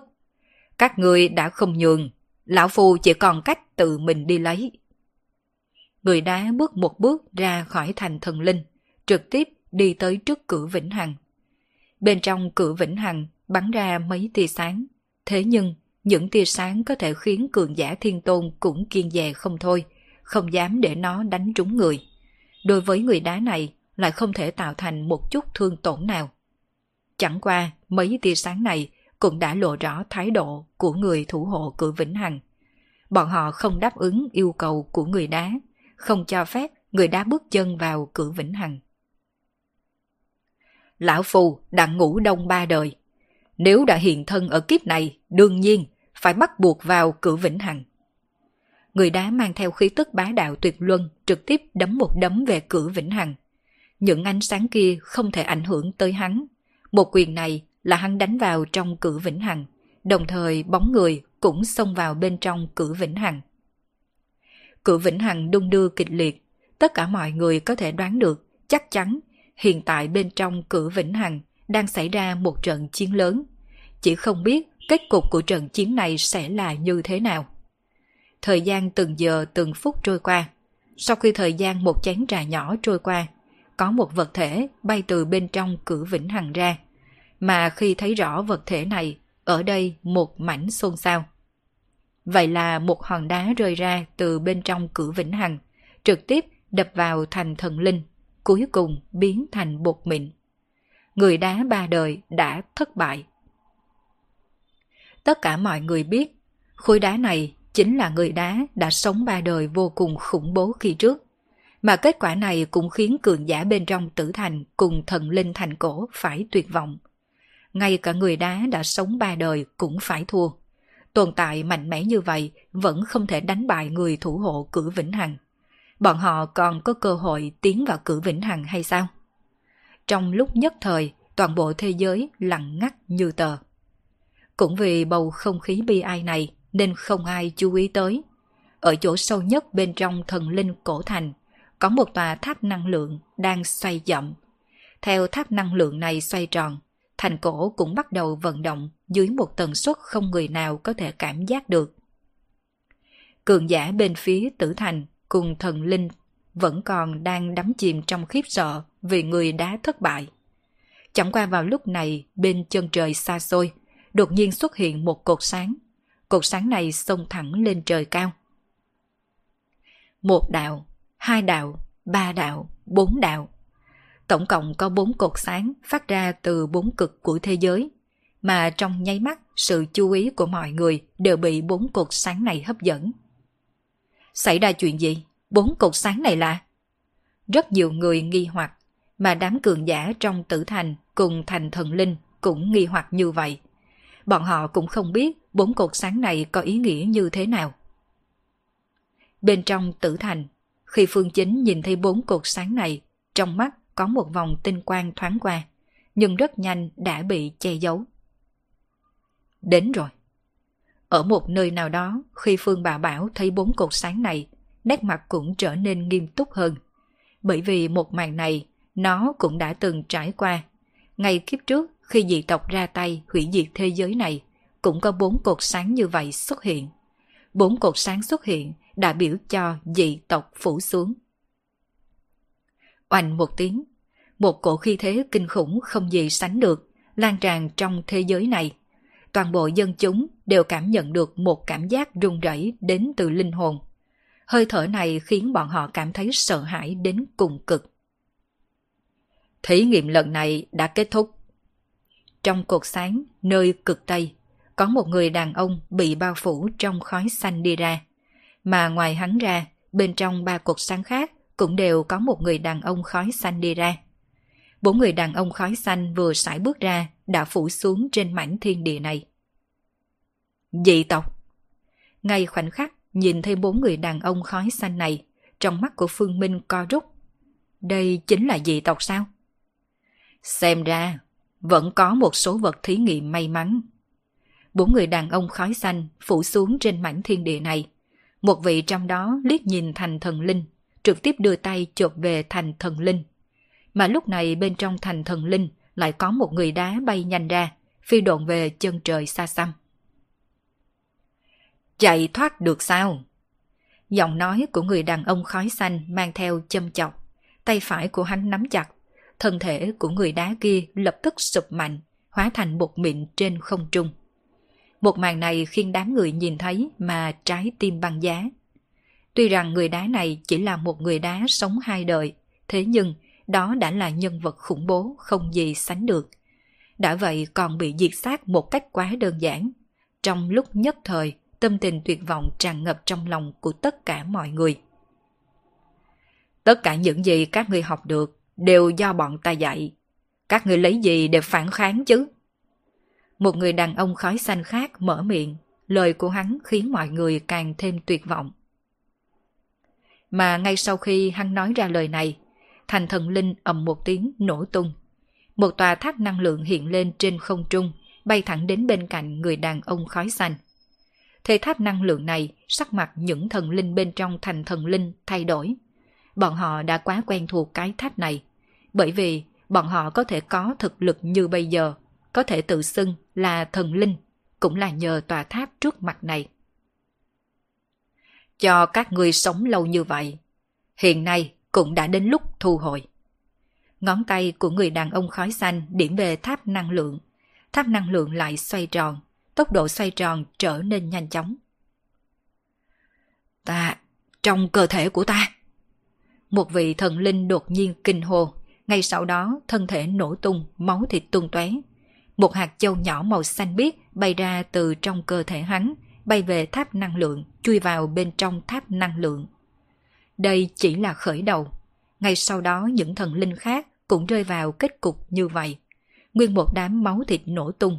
Một hạt châu nhỏ màu xanh biếc bắn ra từ trong cơ thể bọn hắn, chui vào bên trong tháp năng lượng. Hơn 40 vị thần linh có thực lực ngang ngửa với chí tôn, lại bị giết chóc hệt như giết một con kiến.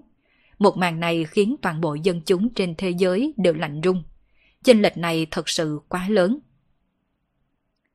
Năng lượng mục tiêu vẫn chưa đạt thành, xem ra thí nghiệm lần này lại thất bại rồi. Đã vậy, thì tiếp tục huyết tẩy một lần nữa đi. Người đàn ông khói xanh kia thu hồi tháp năng lượng, trong giọng nói lạnh như băng không có bất kỳ tình cảm gì. Mà theo tiếng nói của hắn, ánh sáng bên trong cột sáng bắt đầu khuếch tán.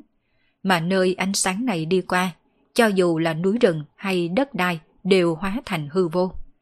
Ngày tận thế đã tới. Quả nhiên, bọn dị tộc này cũng không phải là đèn cạn dầu.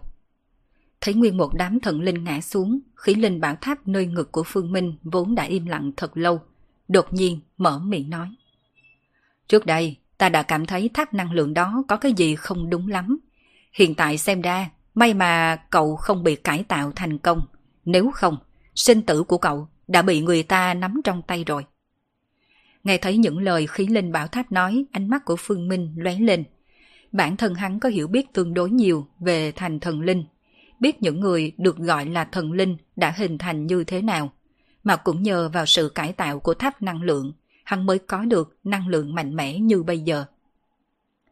Mà những truyền thuyết thần thoại của phương Tây chỉ sợ đều là thật. Kỳ thật những thần linh này chỉ là người thường, sau đó là được tháp năng lượng cải tạo, nên mới có lực lượng vượt xa người bình thường. Mà tiếp sau, bọn họ lại bắt đầu phát triển tín đồ ở thế giới phương Tây, tiếp tục truyền thừa bản lĩnh của mình. Mà đây vốn là âm mưu của dị tộc. Khí linh bảo tháp cảm khái một câu, Phương Minh miếm môi không nói một lời. Dựa theo dự đoán của hắn cùng Lưu Nguyệt khi trước, dị tộc không thể giám thị toàn bộ thế giới này từng giờ từng phút từng giây. Nhưng dị tộc cũng không phải là người ngu. Không ngoài dự đoán của hai người, bọn họ đã sắp xếp quân cờ.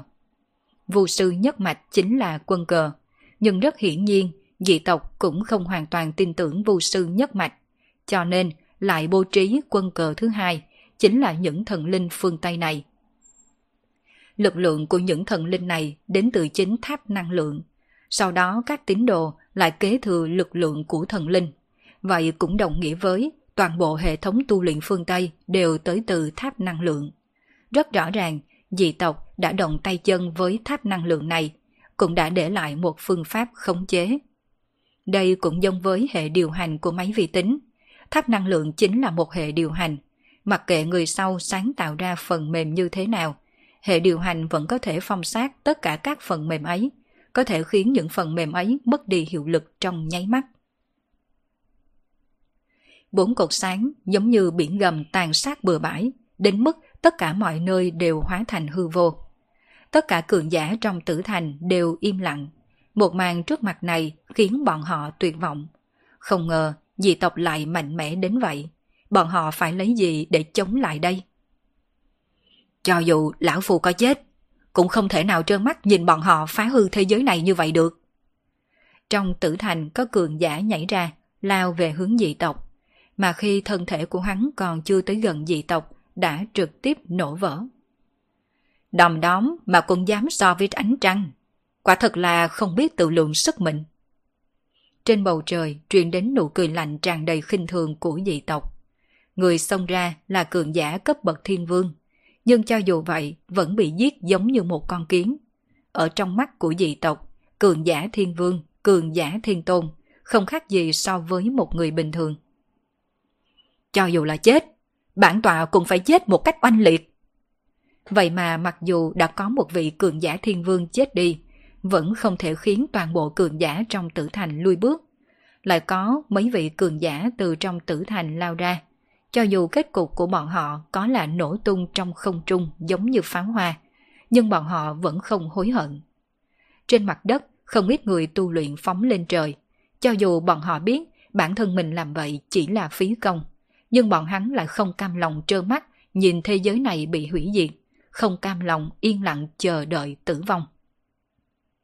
Tre già măng mọc Nhìn thân thể của tất cả những người này nở rộ trên không trung, giống hệt như hoa tuyết, trong mắt của Phương Minh cũng tức giận, dự định phóng lên trời. Chớ nóng vội, còn chưa tới lúc nguy hiểm nhất. Đúng lúc này, một bàn tay già nua đè chặt bả vai của Phương Minh. Mà khi thấy chủ nhân của bàn tay này, trên mặt Phương Minh lộ ra kinh ngạc, vội vàng hô. Sư phụ! Phương Minh có nghĩ thế nào cũng không ngờ, sư phụ mình lại xuất hiện vào lúc này. Minh Nhi, không nghĩ tới con đã trưởng thành đến bước này. Thật khiến cho lão đạo hết sức vui mừng. Bổ thiên chiến tôn nhìn về Phương Minh. Chẳng qua Phương Minh không hề cảm thấy vui mừng chút nào khi nghe được lời khen của sư phụ mình. Hắn chỉ cảm thấy bất đắc dĩ. Cho dù con có tu luyện cao tới đâu, nhưng trước mặt những dị tộc này cũng vẫn không có tác dụng. Thiên vương, thiên tôn, thậm chí là chiến tôn, đã có thể coi là tồn tại hàng đầu. Thế nhưng, căn bản bọn họ không thể làm gì dị tộc. Thậm chí trong mắt dị tộc, bọn họ chỉ giống một con sâu cái kiến đang nhảy nhót mà thôi. Không nên nóng lòng. Trước mắt, tất cả còn đang nằm trong lòng bàn tay. Cuối cùng cũng sẽ có một kết quả. Bổ thiên chí tôn vỗ bả vai của Phương Minh, mắt ngầm thâm ý nói. Phương Minh sửng sốt. Còn có chuẩn bị đằng sau sao? Nhiều năm tìm cách như vậy, vượt qua mấy thời đại đã sớm có người bố trí một bàn cờ lớn rồi. Vậy sư phụ thì sao? Phương Minh có chút tò mò, không biết sư phụ mình đảm nhiệm vai gì. Sư phụ ư. Sư phụ chỉ là một con cờ trên bàn cờ này. Hoặc có lẽ là suốt mấy thời đại tới nay, có vô số tồn tại cam nguyện làm quân cờ giống như sư phụ đây. Ánh mắt của bổ thiên chí tôn nhìn chăm chăm bầu trời, rốt cuộc dặn dò. Nhớ cho kỹ, không nên khinh cử vọng động. Cuối cùng, ván cờ này sẽ kết thúc ra sao? Bản thân con nắm giữ vai trò rất quan trọng. Nói xong lời này, bóng dáng của bổ thiên chí tôn lập tức biến mất ngay tại chỗ. Diệt thế vẫn đang tiếp tục, nhưng mấy tên dị tộc khói xanh lại không tiếp tục ra tay chỉ mặc cho bốn cột sáng tàn sát bừa bãi khắp nơi. Về phần những cường giả bên trong tử thành kia, tất cả đều bị bọn họ coi nhẹ. Bởi vì dưới cái nhìn của bốn dị tộc này, cường giả trong tử thành hoàn toàn không cần được đối đãi đặc thù. Điều này cũng giống với phóng hỏa đốt núi. Đã biết tất cả sinh vật trong núi đều sẽ bị đốt cháy. Liệu có cần đơn độc liệp sát một số giả thú mạnh mẽ trong khu rừng này trước khi bắt đầu phóng hỏa hay không? Trên trời cao, ngoài trừ tử thành cùng bốn vị dị tộc khói xanh, cự Vĩnh Hằng cũng đang sừng sững ở nơi đó. Người chỉ bảo còn không ra. Một dị tộc khói xanh hừ lạnh một tiếng, mà theo lời hắn hạ xuống trong cửa vĩnh hằng có một bóng người đi ra. Khi nhìn thấy bóng người này, trên mặt không ít dân chúng toàn thế giới lộ ra vẻ phẫn nộ, bởi vì bọn họ biết người trước mặt này chính là kẻ phản bội nhân tộc, là chó săn của dị tộc. Ngay khi Phương Minh nhìn rõ bóng dáng người này, cả người lập tức chấn động, bởi vì hắn đã từng nhìn thấy bóng người này. Cũng vào lúc này, khí linh bảo tháp kêu lên một tiếng sợ hãi, trong giọng nói tràn đầy vẻ không thể tin. Bởi vì khí linh bảo tháp cũng giống như Phương Minh, đều đã từng gặp qua bóng người này. Trong đầu Phương Minh lại lâm vào hồi tưởng. Trước đây, khi hắn nhận được trường sinh quan tưởng hoa, bắt đầu quan tưởng lần đầu tiên, đã từng nhìn thấy một bóng lưng. Mà dựa theo dự đoán của hắn, bóng người này đang ngồi trên hòn đá ngộ đạo. Mà trường sinh quan tưởng hoa nhờ khí tức đại đạo lây nhiễm mới có thể hình thành linh trí. Chờ đến sau này, khi có thể liên hệ với khí linh bảo tháp, Phương Minh cùng khí linh bảo tháp đều xác định một điều. Bóng người kia chính là tồn tại đã sáng lập ra bảo tháp, là chủ nhân đời trước của bảo tháp. Ta còn tưởng rằng ta không có liên quan gì với nhất mạch các ngươi. Không ngờ làm nửa ngày, người là truyền nhân của vu sư nhất mạch, còn ta là người do nhất mạch các ngươi chế tạo ra. Trong khi khí linh bảo tháp đang điên cuồng hô hào, Phương Minh nhíu mày, không để ý đến những lời khí linh bảo tháp nói. Nếu quả thật người trước mặt này chính là thủy tổ của vu sư nhất mạch, vậy sợ rằng chân tướng thật sự giống hệt như những gì sư phụ đã nói. Có người đang bố trí một ván cờ lớn. Người chỉ bảo, lần này mấy con kiến hôi quá nhiễu loạn, bụng làm da chịu, vốn nên bị phạt nặng. Để tình người luôn luôn trung thành tận tụy, tội chết có thể tha, nhưng mà tội sống thì không được. Đối với những lời cao cao tài thượng của dị tộc khói xanh, người đàn ông cũng không biện giải, chỉ cần chỉ trầm giọng nói. Dẫn đạo hướng đi của vật thí nghiệm là chức trách của ta. Không thể hoàn thành nhiệm vụ, ta xin cam nguyện bị phạt. Chuyện trừng phạt, đợi sau này lại nói, lần này bọn ta đã hoàn thành nhiệm vụ, cũng nên quay trở về. Không sai, dựa theo yêu cầu của tộc ta, ba người chúng ta có thể trở về. Còn ngươi thì tiếp tục lưu lại nơi này trông coi bầy kiến cỏ này đi. Đợi đến lần kế tiếp khi trong tộc lại phái người qua đây. Ôi bầy kiến cỏ này quá không đa sức. Lãng phí thời gian của ta. Vẫn là mấy người các người may mắn lần này có thể quay trở về.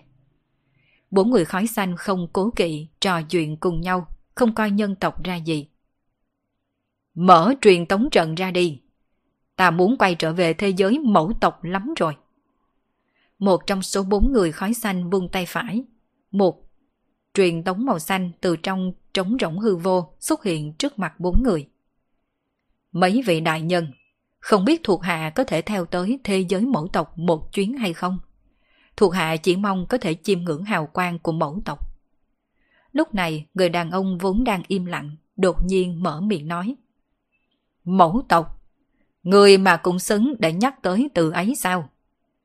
Người đàn ông khói xanh hừ lạnh một tiếng mang trên mặt vẻ trào phúng. Người chẳng qua chỉ là người chúng ta tạo ra để giúp chúng ta quản lý đám kiến hôi này mà thôi. Dựa trên bản chất, người không có gì khác so với mấy con kiến hôi này.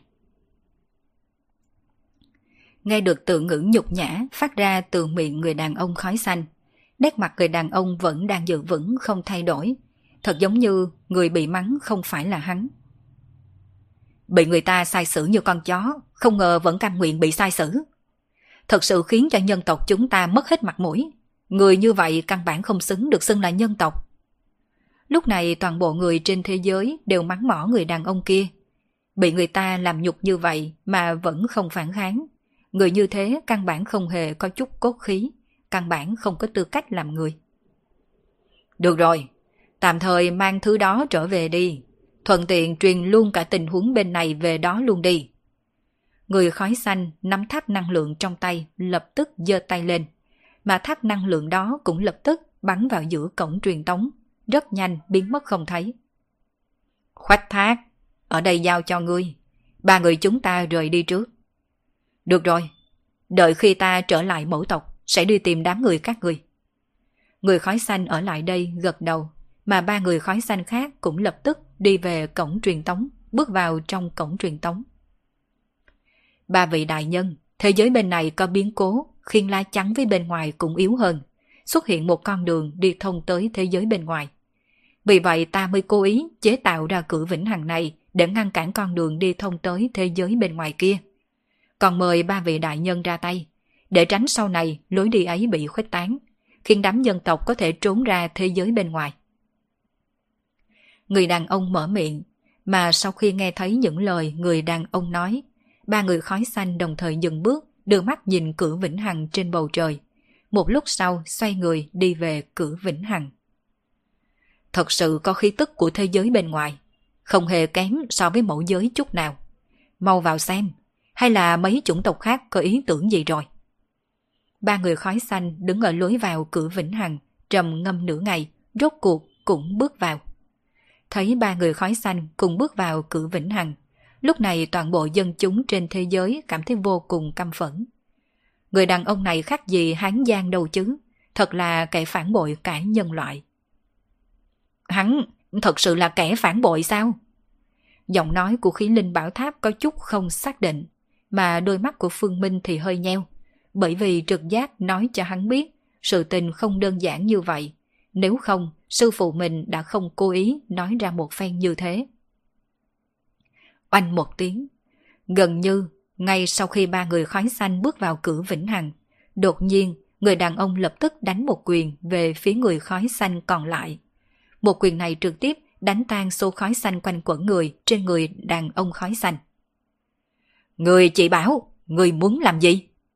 Người khói xanh bị đánh tới trở tay không kịp, mà giờ khắc này tất cả mọi người ở đây đều vô cùng nghi ngờ nhìn biên cố đột nhiên xuất hiện kia. Muốn làm gì? Đương nhiên là muốn đưa người trở về hành tinh mẹ của các người.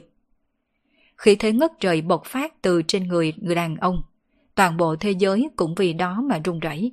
Quan trọng nhất là tại thời khắc này, cho dù đang giữ thanh thiên bạch nhật, nhưng không hiểu vì sao trên bầu trời lại xuất hiện đầy sao. Cổ khi thế này mạnh mẽ hơn người đá sống ba đời trước kia rất là nhiều. Người! Không ngờ, người dám phản bội tộc ta. Người khói xanh kinh sợ, thế nhưng người đàn ông chỉ cười lạnh một tiếng, trả lời rõ ràng từng chữ từng chữ một. Ta là Vu Tổ, chính là người tiên tri của nhân tộc. Từ đầu tới đuôi, chủng tộc của ta cũng chỉ có nhân tộc. Vì sao có thể tồn tại chuyện phản bội như người nói? Nghe thấy những lời người đàn ông nói, toàn bộ dân chúng trên thế giới xôn xao một mảnh. Nhưng ngay sau đó, nét mặt bọn họ lại trở nên vô cùng phấn chấn. Thậm chí, có người còn lộ ra áy náy trên mặt. Bắt đầu áy náy nói xin lỗi, vì lúc trước bản thân mình đã hiểu nhầm người ta. Người thực lực của ngươi? Đối với chuyện vu tổ phản bội, tuy rằng người khói xanh rất kinh ngạc, nhưng không để trong lòng. Thế nhưng, điều khiến hắn khiếp sợ là thực lực của vu tổ. Không ngờ một con dung dế trong mắt hắn là có thể chống lại hắn ta. Người có biết, hành động này của ngươi sẽ mang tới tai họa như thế nào cho nhân tộc hay không? Chắc chắn tộc ta sẽ triệt để hủy diệt nhân tộc các ngươi. Mà nhân tộc các ngươi, ngay cả cơ hội được trở thành vật thí nghiệm cũng không còn. Đối mặt với câu nói của người khói xanh, trên mặt vu tổ lộ ra dáng tươi cười. Chắc hẳn cao tầng trong tộc các ngươi chỉ quan tâm tới tháp năng lượng mà thôi. Chỉ cần có thể đưa đủ số lượng tháp trở về, sinh tử của các ngươi lại có ai sẽ quan tâm đây? Ngươi, làm sao ngươi biết? Lần này người khói xanh không cách nào bình tĩnh, bởi vì thân phận địa vị của hắn trong chủng tộc cũng không cao. Trên thực tế, thân phận địa vị của cả bốn người đều không cao. Nếu địa vị của bọn hắn cao rồi, cần gì phải đi tới hành tinh nát này? Ở đây, dù bọn hắn có tu luyện trăm năm, cũng không bằng tu luyện 10 năm ở mẫu tinh. Bởi vì, từ khi các ngươi chọn ta làm người chỉ bảo, ta đã bắt đầu thu thập tin tức về các ngươi. Tuy rằng mỗi một thế đều không thể thu được quá nhiều tin tức, nhưng qua nhiều thế hệ như vậy, cộng lại, đã đủ suy đoán ra chân tướng. Những lời vu tổ nói khiến người khói xanh có chút kinh hãi. Hắn ta mới chỉ phủ xuống thế giới này có một thế, Nhưng người chỉ bảo trước mặt này lại trải qua 10 thế. Thật ra, sau khi bốn người họ phủ xuống, mới sẽ chọn ra một người chỉ bảo. Nhưng bởi những tộc nhân đã đến đây lúc trước nói rằng người chỉ bảo này rất tiện dùng, cho nên hắn cũng không tiếp tục lựa chọn những người khác. Nếu sớm biết, người trước mặt này đã trăm phương ngàn kế mưu đồ, trước đây hắn ta đã sớm tiêu diệt đối phương rồi, một lần nữa lựa chọn một người chỉ bảo khác. Cho dù người có mưu đồ từ lâu, nhưng kết cục của người vẫn sẽ không thay đổi. Người không thể diệt được ta. Hơn nữa, bên trong cánh cửa kia còn có ba tộc nhân của ta. Với thực lực của bốn người chúng ta, thế giới này không ai có thể chống lại. Không ai có thể chống lại sao? Vu tổ đột nhiên ngửa mặt lên trời, điên cuồng gào thét. Tiếng gào thét này tràn đầy bi phẫn. Người có biết, vì ngày này, tộc chúng ta phải mưu tính bao lâu chưa? Người có biết, mỗi triều đại đã có bao nhiêu thiên kiêu của nhân tộc vì ngày hôm nay mà cam nguyện hy sinh. Người có biết, cho dù đã trải qua vô tận năm tháng, thi hài của bọn họ vẫn tồn tại như trước. Trong tử thành, ngay sau khi vu tổ hét lên những lời này, Phương Chính cũng chắp tay trước ngực, nét mặt nghiêm túc, trong giọng nói mang theo đau thương mà hô. Tất cả nhân kiệt của nhân tộc, hồi hồn đi!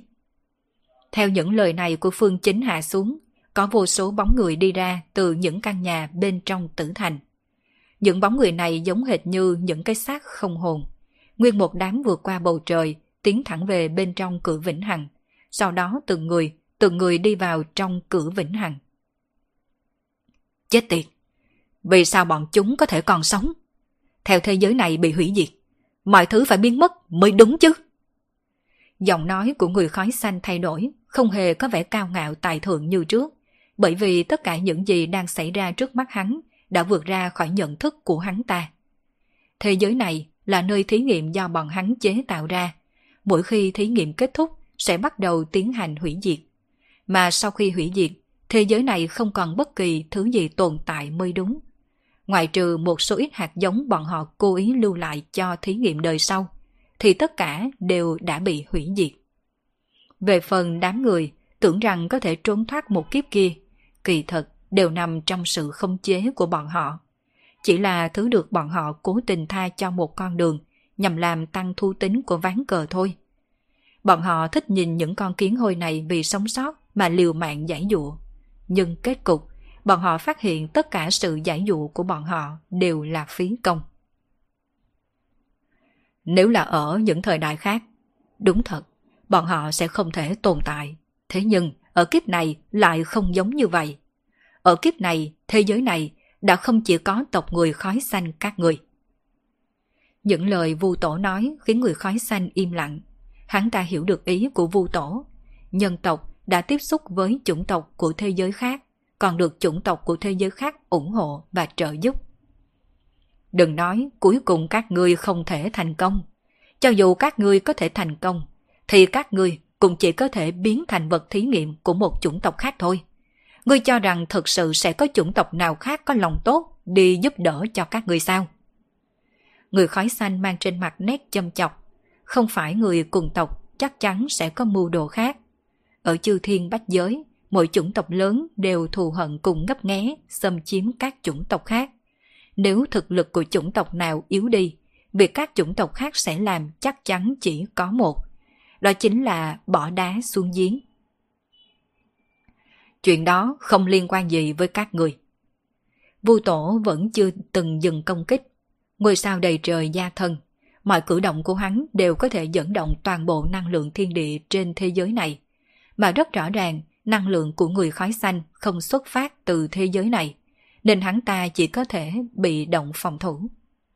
Bên phía cửa Vĩnh Hằng, mặc dù không cách nào kiểm tra được tình huống chiến đấu bên trong, nhưng từ sự rung động của cửa Vĩnh Hằng đã có thể nhìn ra Tất nhiên, chiến đấu bên trong cũng vô cùng kích động. Chiến đấu, lúc này chỉ còn cách chiến đấu. Tất cả mọi người đều biết, nếu như cuộc chiến này thất bại, đồng nghĩa với nhân tộc sẽ hoàn toàn diệt vong. Vu tổ chịu nhục lâu như vậy, không tiếc gánh tiếng xấu chó săn của dị tộc trên lưng, cũng phải ngăn cản người khác tiến vào cửa vĩnh hằng, chính là vì ngày hôm nay. ta đi vào trợ giúp một tay. Tử thành có cường giả xung phong, nhận việc, nhảy vào bên trong cửa vĩnh hằng. Mà lời của cường giả này cũng nhắc nhở những cường giả khác. Giờ khắc này, mọi người không có một chút tâm tư nào, thậm chí còn bỏ qua sinh tử, sôi nổi dũng mãnh lao vào bên trong cửa vĩnh hằng. Phương Chính không đi vào, bởi vì Phương Chính phải khống chế tử thành, triệu hoán thi hài của cường giả nhân tộc qua các thế mà Vu Tổ đã thu thập được, triệu hoán thi hài của bọn họ tiến vào cửa vĩnh hằng chiến đấu. Phương Minh cũng không hành động, bởi vì hắn nhớ tới những lời sư phụ đã nói. Bây giờ còn chưa phải lúc, đám người Vu Tổ còn lưu lại bố cục khác, mà điều này cũng nói rõ một điều, nguy hiểm của nhân tộc tuyệt đối không chỉ đơn giản là bốn người khói xanh trước mặt này. Chỉ là Phương Minh không nghĩ tới, còn có thể có nguy hiểm gì tồn tại. Trên bầu trời, rõ ràng người khói xanh không phải đối thủ của Vu Tổ, đã liên tục bại lui. Khói xanh trên người cũng càng lúc càng mờ nhạt. Người khói xanh cũng không có thực thể, thân thể của bọn hắn đều do khói xanh tạo thành. Vì vậy số khói xanh này tương đương với thân thể của bọn hắn. Khói xanh càng lúc càng mờ nhạt, cũng đồng nghĩa với lực lượng của bọn hắn càng ngày càng yếu. Mà ngay khoảnh khắc khi khói xanh triệt để tản đi, cũng là khoảnh khắc bọn họ phải diệt vong. Một đấm cuối cùng của vu tổ trực tiếp đánh tan xô khói xanh còn lại thành hư vô. Điều này khiến đám dân chúng đang xem cuộc chiến thở phào nhẹ nhõm nghe mấy lời đám dị tộc này nói lúc trước, dường như bọn hắn là vô địch.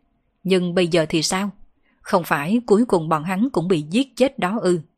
Điều này khiến lòng tin của toàn bộ dân chúng lại tăng cao. Thì ra, dị tộc không phải không thể đánh phá. Vậy mà biểu tình trên mặt của Phương Minh không được thả lỏng. Bởi vì người khói xanh này chết quá đơn giản. Chuyện này cũng giống như một vị boss cuối cùng trong bộ phim điện ảnh. Lúc trước, hắn nói khoác lác vô cùng lợi hại. Nhưng tới cuối khi ra sân, chỉ sống không được mấy giây, đã bị đánh bại rồi bị giết chết.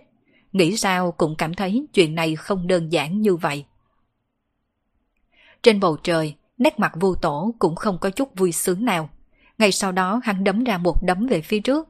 Nơi ấy đang có một điểm màu xanh hình thành, rất nhanh đã hóa thành một đàn khói xanh. Thân hình người khói xanh một lần nữa xuất hiện. Tất cả bản lĩnh của các ngươi đều tới từ tộc ta. Từ khi các ngươi bắt đầu tu luyện đã bị tộc ta hạ chú ngữ. Các ngươi không thể nào giết chết người của tộc ta được. Giọng nói của người khói xanh lại một lần nữa truyền ra, mà lời của hắn khiến đám người nhân tộc lại lo lắng. Giết không chết, chẳng phải có nghĩa là nhân tộc không thể làm gì được bọn hắn hay sao? Tuy rằng người có thể trưởng thành tới mức này hơi nằm ngoài dự đoán của ta, nhưng người không thể giết chết được ta. Đợi khi ta trở về mẫu tộc, nhân tộc các ngươi cứ chờ bị triệt để diệt tộc đi. Vật thí nghiệm không nghe lời đã không còn giá trị gì rồi. Vụ tổ hơi nhíu mày nhưng trên mặt không có quá nhiều ngoài ý muốn. Dường như tất cả những chuyện này đều nằm trong dự đoán của hắn. Nếu đã không thể giết chết ngươi, thì phong ấn chặt ngươi lại đi. Hai tay vua tổ kết ấn, tại thời khắc này sao đầy trời phân bố xung quanh người khói xanh, vây nhốt người khói xanh vào trong. Những ngôi sao này không ngừng xoay tròn, mỗi một ngôi sao đều phát ra ánh sáng sáng chói. Giữa hai bên liên tiếp tạo thành một đồ án phức tạp. Ta nói rồi, ngươi không thể nào giết chết ta hoặc phong ấn ta. Đây chính là hậu thủ mà cường giả tộc ta lưu lại khi chế tạo trang thí nghiệm này. Ở thế giới này, tộc ta chính là tồn tại không thể nào bị tiêu diệt. Trong giọng nói của người khói xanh vẫn mang theo khinh thường. Hắn không thèm chống lại bởi vì hắn tin tưởng bản thân mình sẽ không bị phong ấn. Cho dù là thuật pháp huyền diệu tới mức nào, thực lực mạnh mẽ ra sao, căn nguyên của nó vẫn bắt nguồn từ thế giới này. Mà mọi thứ trong thế giới này đều đã bị cường giả trong tộc thiết kế. Chuyện này cũng giống như định lý người máy. Khi con người thiết kế người máy này đã thiết kế cho nó lực lượng rất mạnh mẽ. Thế nhưng, cùng với đó, con người còn thiết kế thêm một định luật, chính là không cho phép công kích nhân tộc. Cách làm của người khói xanh cũng giống vậy. Ngôi sao liên tiếp chậm rãi, tạo thành một trận pháp đè ép thẳng về người khói xanh. Mà khi trận pháp này gần kề người khói xanh, cuối cùng, người khói xanh cũng không thể giữ vững biểu tình lạnh nhạt kia. Bởi vì hắn phát hiện tất cả khói xanh trên người đã bị trận pháp khóa chặt. Loại lực lượng này Lần này người khói xanh thật sự sợ hãi bởi vì hắn phát hiện không ngờ lực lượng ẩn chứa bên trong ngôi sao này là là lực lượng mà hắn chưa từng nhìn thấy bao giờ. Đây không phải là lực lượng của thế giới này. Người khói xanh hiểu được, lực lượng ẩn chứa bên trong ngôi sao đầy trời kia không phải là lực lượng vốn có bên trong thiên địa này. Nhưng điều này sao có thể? Tất cả năng lượng mà thế giới này có đều do cường giả trong tộc mình bố trí, đều đã thử thí nghiệm qua. Trí nhớ của ngươi thật đúng là không tốt chút nào. Không phải ta đã nói qua một lần rồi sao? Thế giới này còn có con đường đi thông tới một thế giới khác. Vô tổ khinh thường, hai tay mạnh mẽ hợp lại, trận pháp ngôi sao kia trực tiếp đè ép về người khói xanh. Tại thời khắc này, tất cả khói xanh trên cơ thể người khói xanh cũng dần khuếch tán muốn chạy ra ngoài.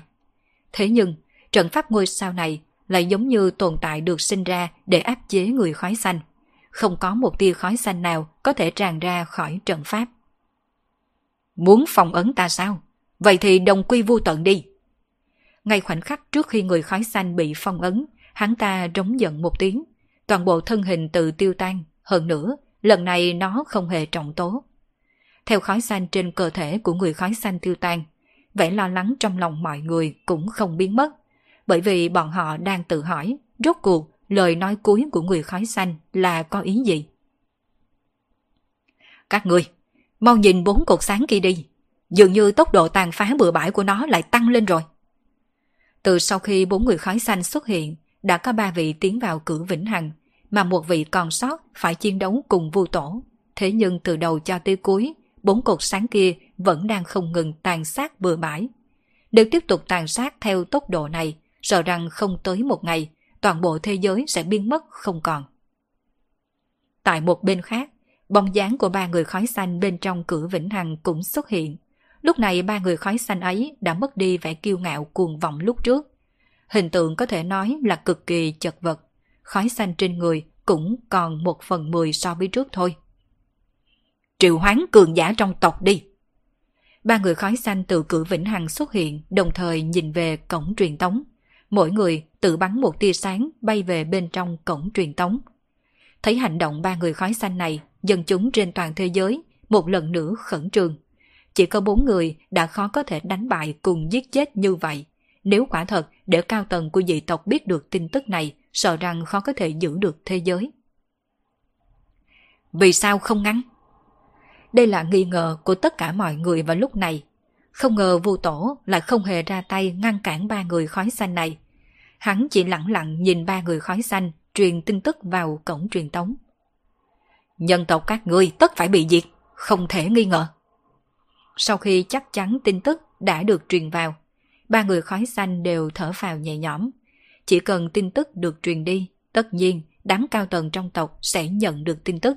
Đến lúc đó cao tầng phủ xuống, nhân tộc sẽ bị tiêu diệt một cách triệt để.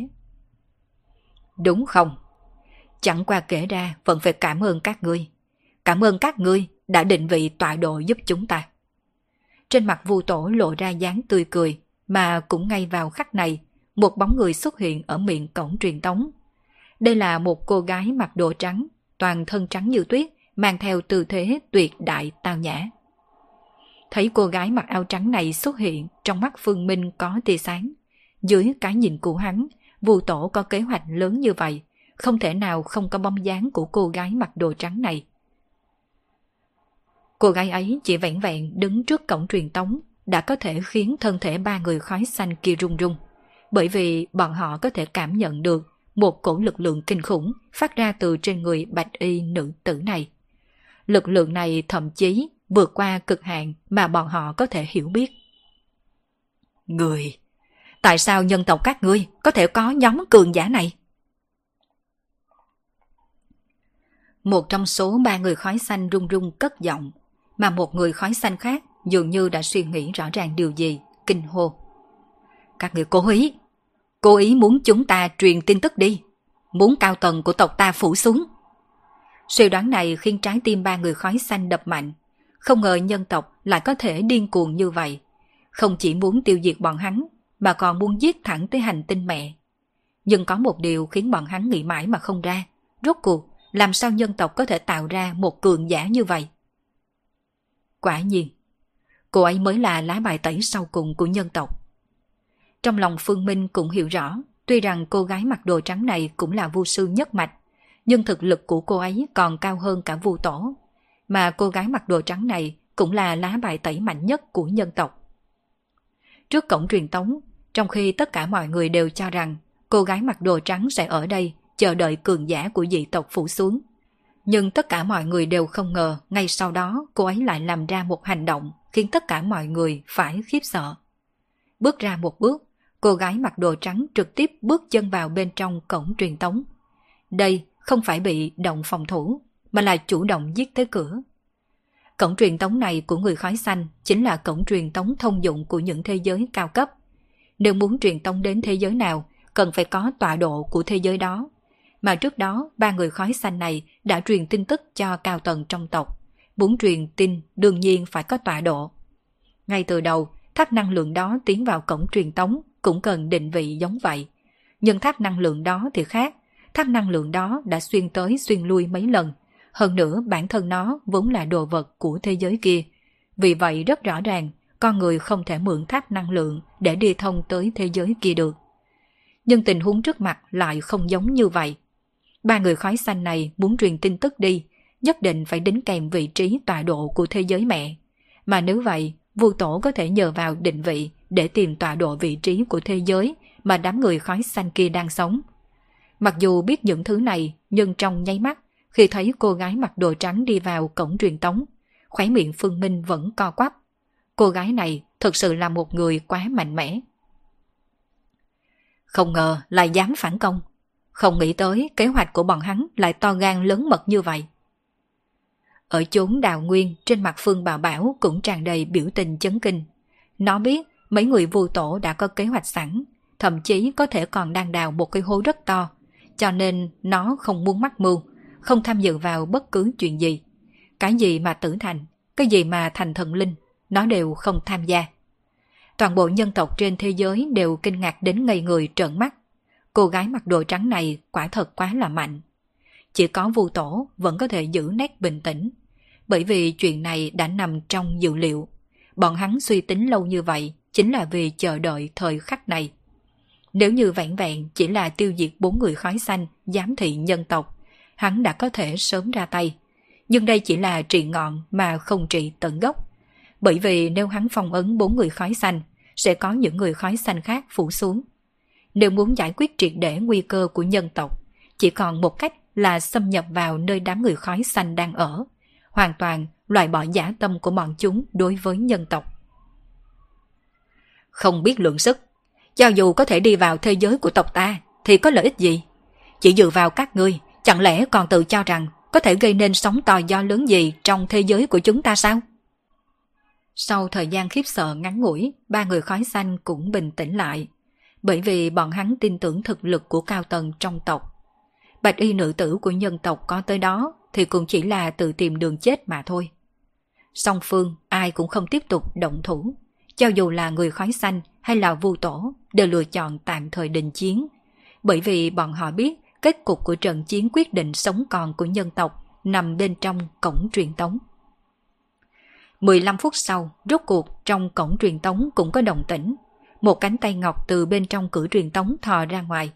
Mà ngay khi cánh tay ngọc này vươn ra, bị mắt của Phương Minh nhảy một cái.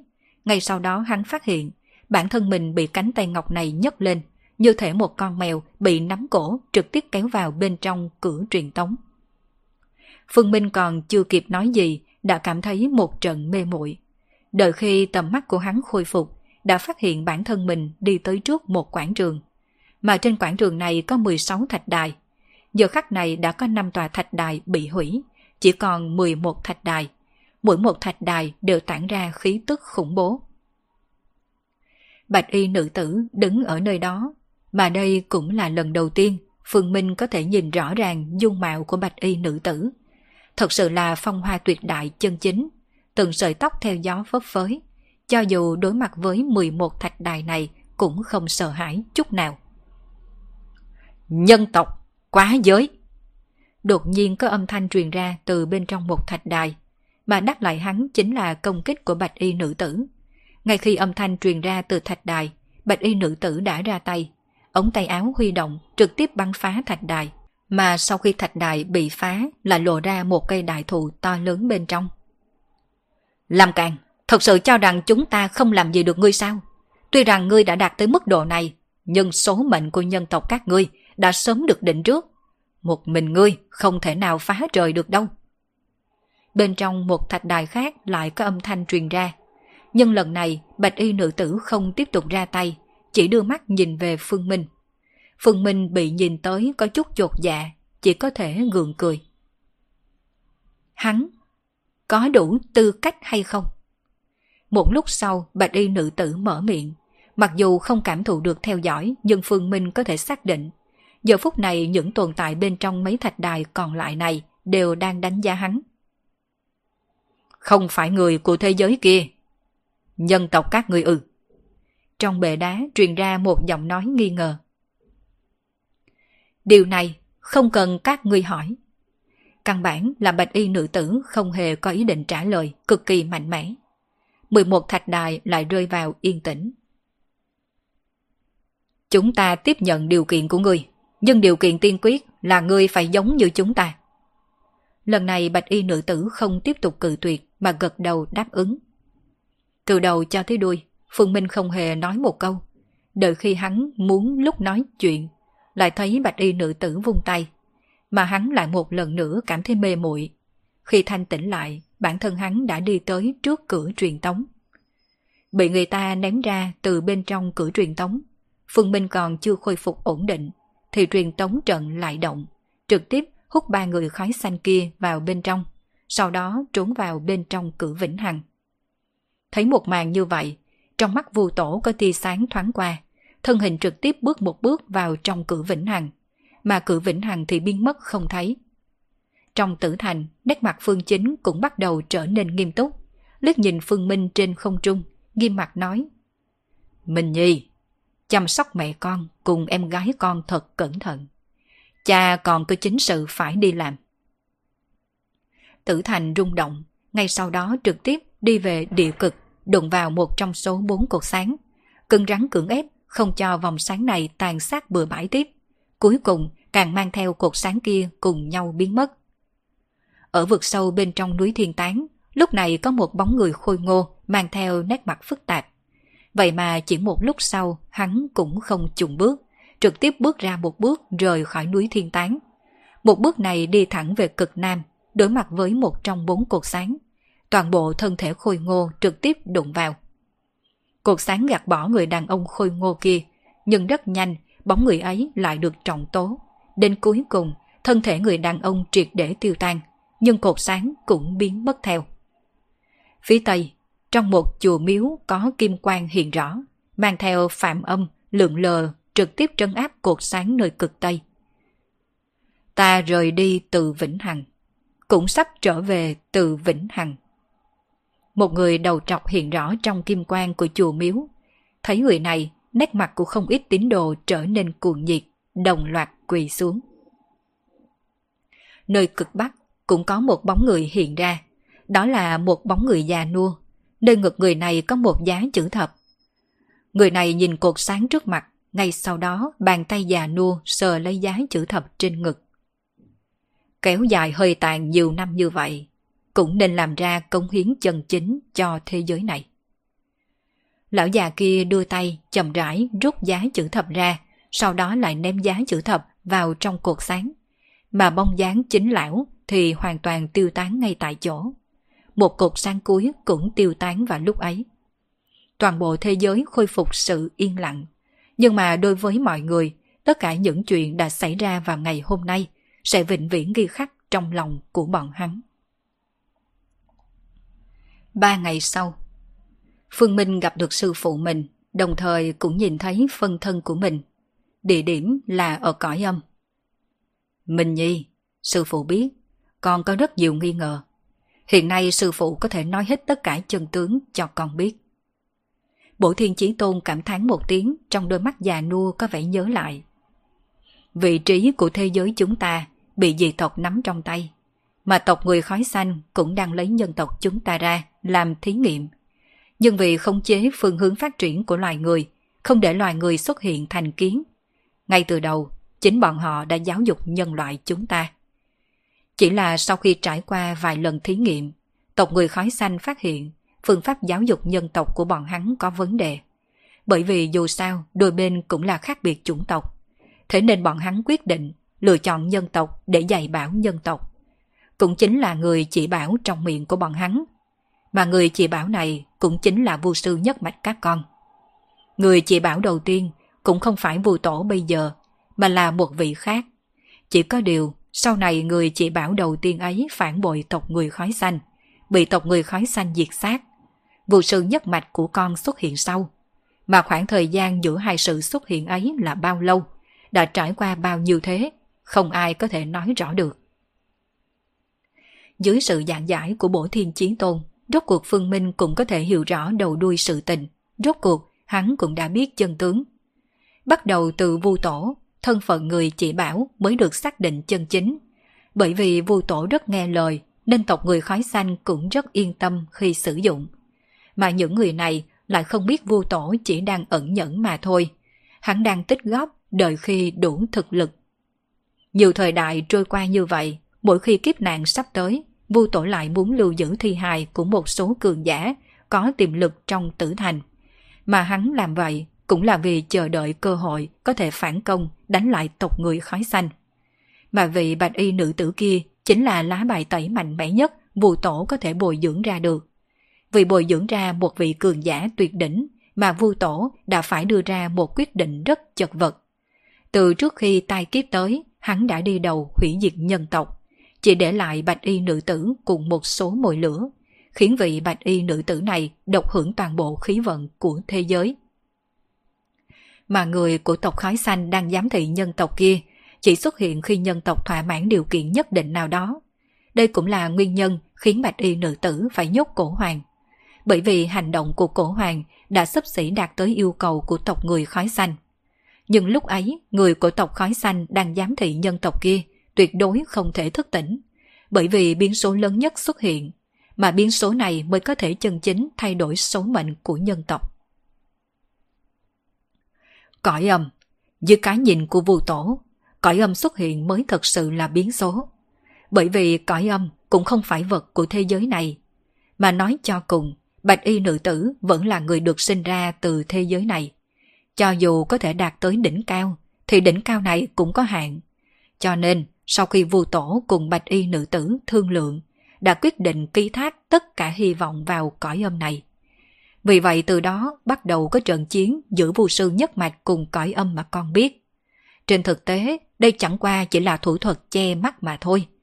Bởi vì vua tổ xác định chắc chắn rằng người khói xanh còn sắp xếp hậu thủ, mà hậu thủ này chính là tháp năng lượng đó. Tháp năng lượng sáng tạo ra một nhóm cường giả được xưng là thần linh, đồng thời cũng giam giữ không chế toàn bộ thế giới. Duy chỉ có một nơi không nằm trong phạm vi giám thị của tháp năng lượng, mà nơi ấy chính là vùng đất chỉ dẫn nơi cõi âm.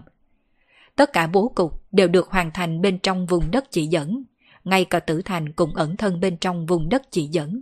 Mà mấy chục năm trước, khi lão phu bước vào cõi âm, cũng đã đi vào vùng đất chỉ dẫn. Từ đó mới biết tới những bí mật này. Sau khi nói tới đây, ánh mắt bổ thiên chiến tôn nhìn về Phương Minh, mang theo một tia ấy náy. Minh Nhi, kỳ thật, sợ dĩ con phải nhận truyền thừa vu sư cũng không phải là ngoài ý muốn. Truyền thừa vu sư này là lão đạo cố ý sắp xếp. Bởi vì đây là kế hoạch của vu tổ, mà bản thân con lại chính là khâu trọng yếu nhất trong cả kế hoạch. Bởi vì hồn phách của con không tới từ thế giới này, mà tới từ cõi âm. Cho nên nói chính xác hơn, bản thân con chính là biến số kia, mà tương lai của con có thể phát triển không hạn lượng. Nhân tộc có thể thoát khỏi bố cục bị vây khốn này hay không? Hy vọng cuối cùng nằm trên người con. Nguyên nhân là vì kẻ địch của nhân tộc không chỉ có mỗi tộc người khói xanh đâu. Trên mặt Phương Minh không có quá nhiều vẻ ngoài y muốn, bởi vì trên thực tế, bản thân hắn đã đoán được đôi phần về kết cục này. Sợ dĩ, vù tổ có thể phong ấn người khói xanh kia, cũng là vì sau khi cõi âm xuất hiện, quỷ tích ngôi sao xuất hiện thay đổi, ẩn chứa luồng năng lượng không bị người khói xanh khống chế. Về phần bảo tháp này, đây là thứ vu tổ đã chuẩn bị cho con. Bên trong có năng lượng mà lịch đại vu sư lưu lại. Chỉ cần con hấp thu nó, con sẽ có thể có được thực lực hơn hẳn cửu tinh vu sư. Nhưng đây không phải là chuyện con nên làm. Chuyện con phải làm chân chính là đi lên con đường của riêng mình, giúp nhân tộc thoát khỏi sự ràng buộc của thế giới này. Từ giờ khắc này, con không còn thuộc về vua sư nhất mạch, mà thứ con tu luyện cũng không phải là truyền thừa vua sư.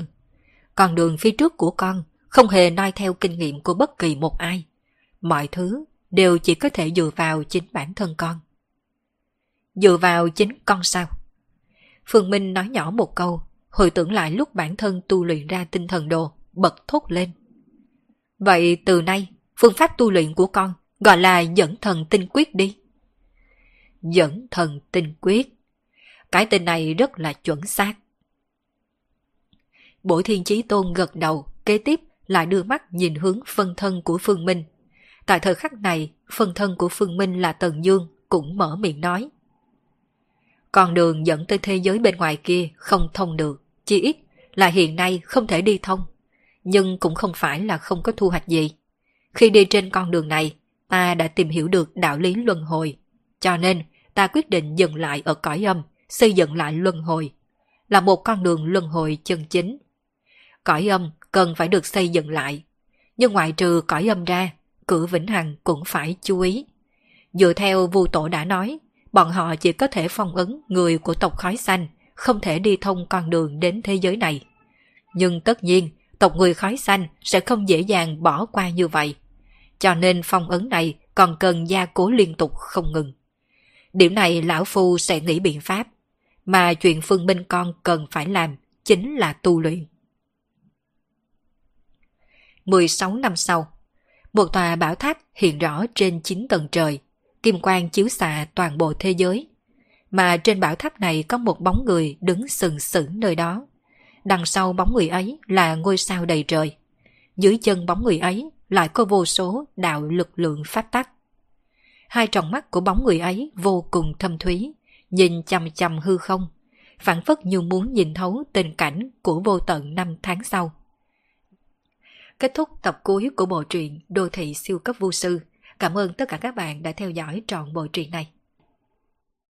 Để ủng hộ kênh, quý vị có thể để lại bình luận cũng như chia sẻ hoặc có thể ủng hộ tài chính trực tiếp về các địa chỉ đã được ghi ở phần mô tả.